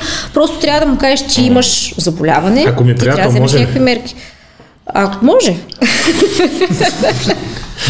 Защото ние така директно Не, въпросът е, че различните хора работят различен тип а, подходи за мотивация, но в стандартния случай, дали, просто не е, а, затластяването не е срамно, както не е срамно да имаш рак, нали, общо взето да, затластяването. В фокуса на изобщо на съвременния подход към затластяване и в аз говоря за научни срещи и за нали, такива научни а, събития, е това, че затластяването е болест. Хронична болест. Тя не е а, нали, нещо, което е срамно, не е нещо, което подлежи на подигравки, защото така как не се подиграваме на някой, че има някаква болест, не би следвало да се подиграваме, че има затластяване. И като такава, то трябва да бъде, да бъде промотирано и да бъде насърчавано лечението, профилактиката и така нататък. Не, не смятам, че а, нали, това са някакви крайности, защото там по, на запад от нас ами, склони към крайности. Колкото е това... е грешно да се подиграваш на някой, затова толкова е грешно и да му кажеш, а, идеален си. Не бе, не си идеален. В смисъл, нали, нека се да, придържаме да, към... така. Просто всяка една крайност, нали, от, да. от това да се промотира нали, някакво свръхниско тегло, което анорексията също е болест и също е огромен проблем, нали, до другата крайност пък да се промотира това да си да. с затластяване, но на тия хора няма нужда да им се подиграваме, ние трябва да им помогнем. Именно. Много ви благодаря за отделеното време. Уважаеми зрители и слушатели, затластяването е проблем. Не дейте да се отнасяте към него небрежно, не дейте да им казвате на хората идеален си така пухкав, независимо дали става въпрос за вас или за някой друг потърсете а, медицински специалисти, направете си ни изследвания, вземете мерки, тъй като а, заради затластяването, както казахме нееднократно, първо, че ще живеете некачествено, тъй като ще сте ограничени от много приятни за нормалните хора неща и второ, за съжаление, ще живеете по-кратко и в много лошо здраве, така че това е проблем. Бъдете смели и го лекувайте при доказани специалисти. Доцента Туарета Гатева, ендокринолог от Александровска болница. Беше ми много приятно Благодаря и до нови срещи. До скоро!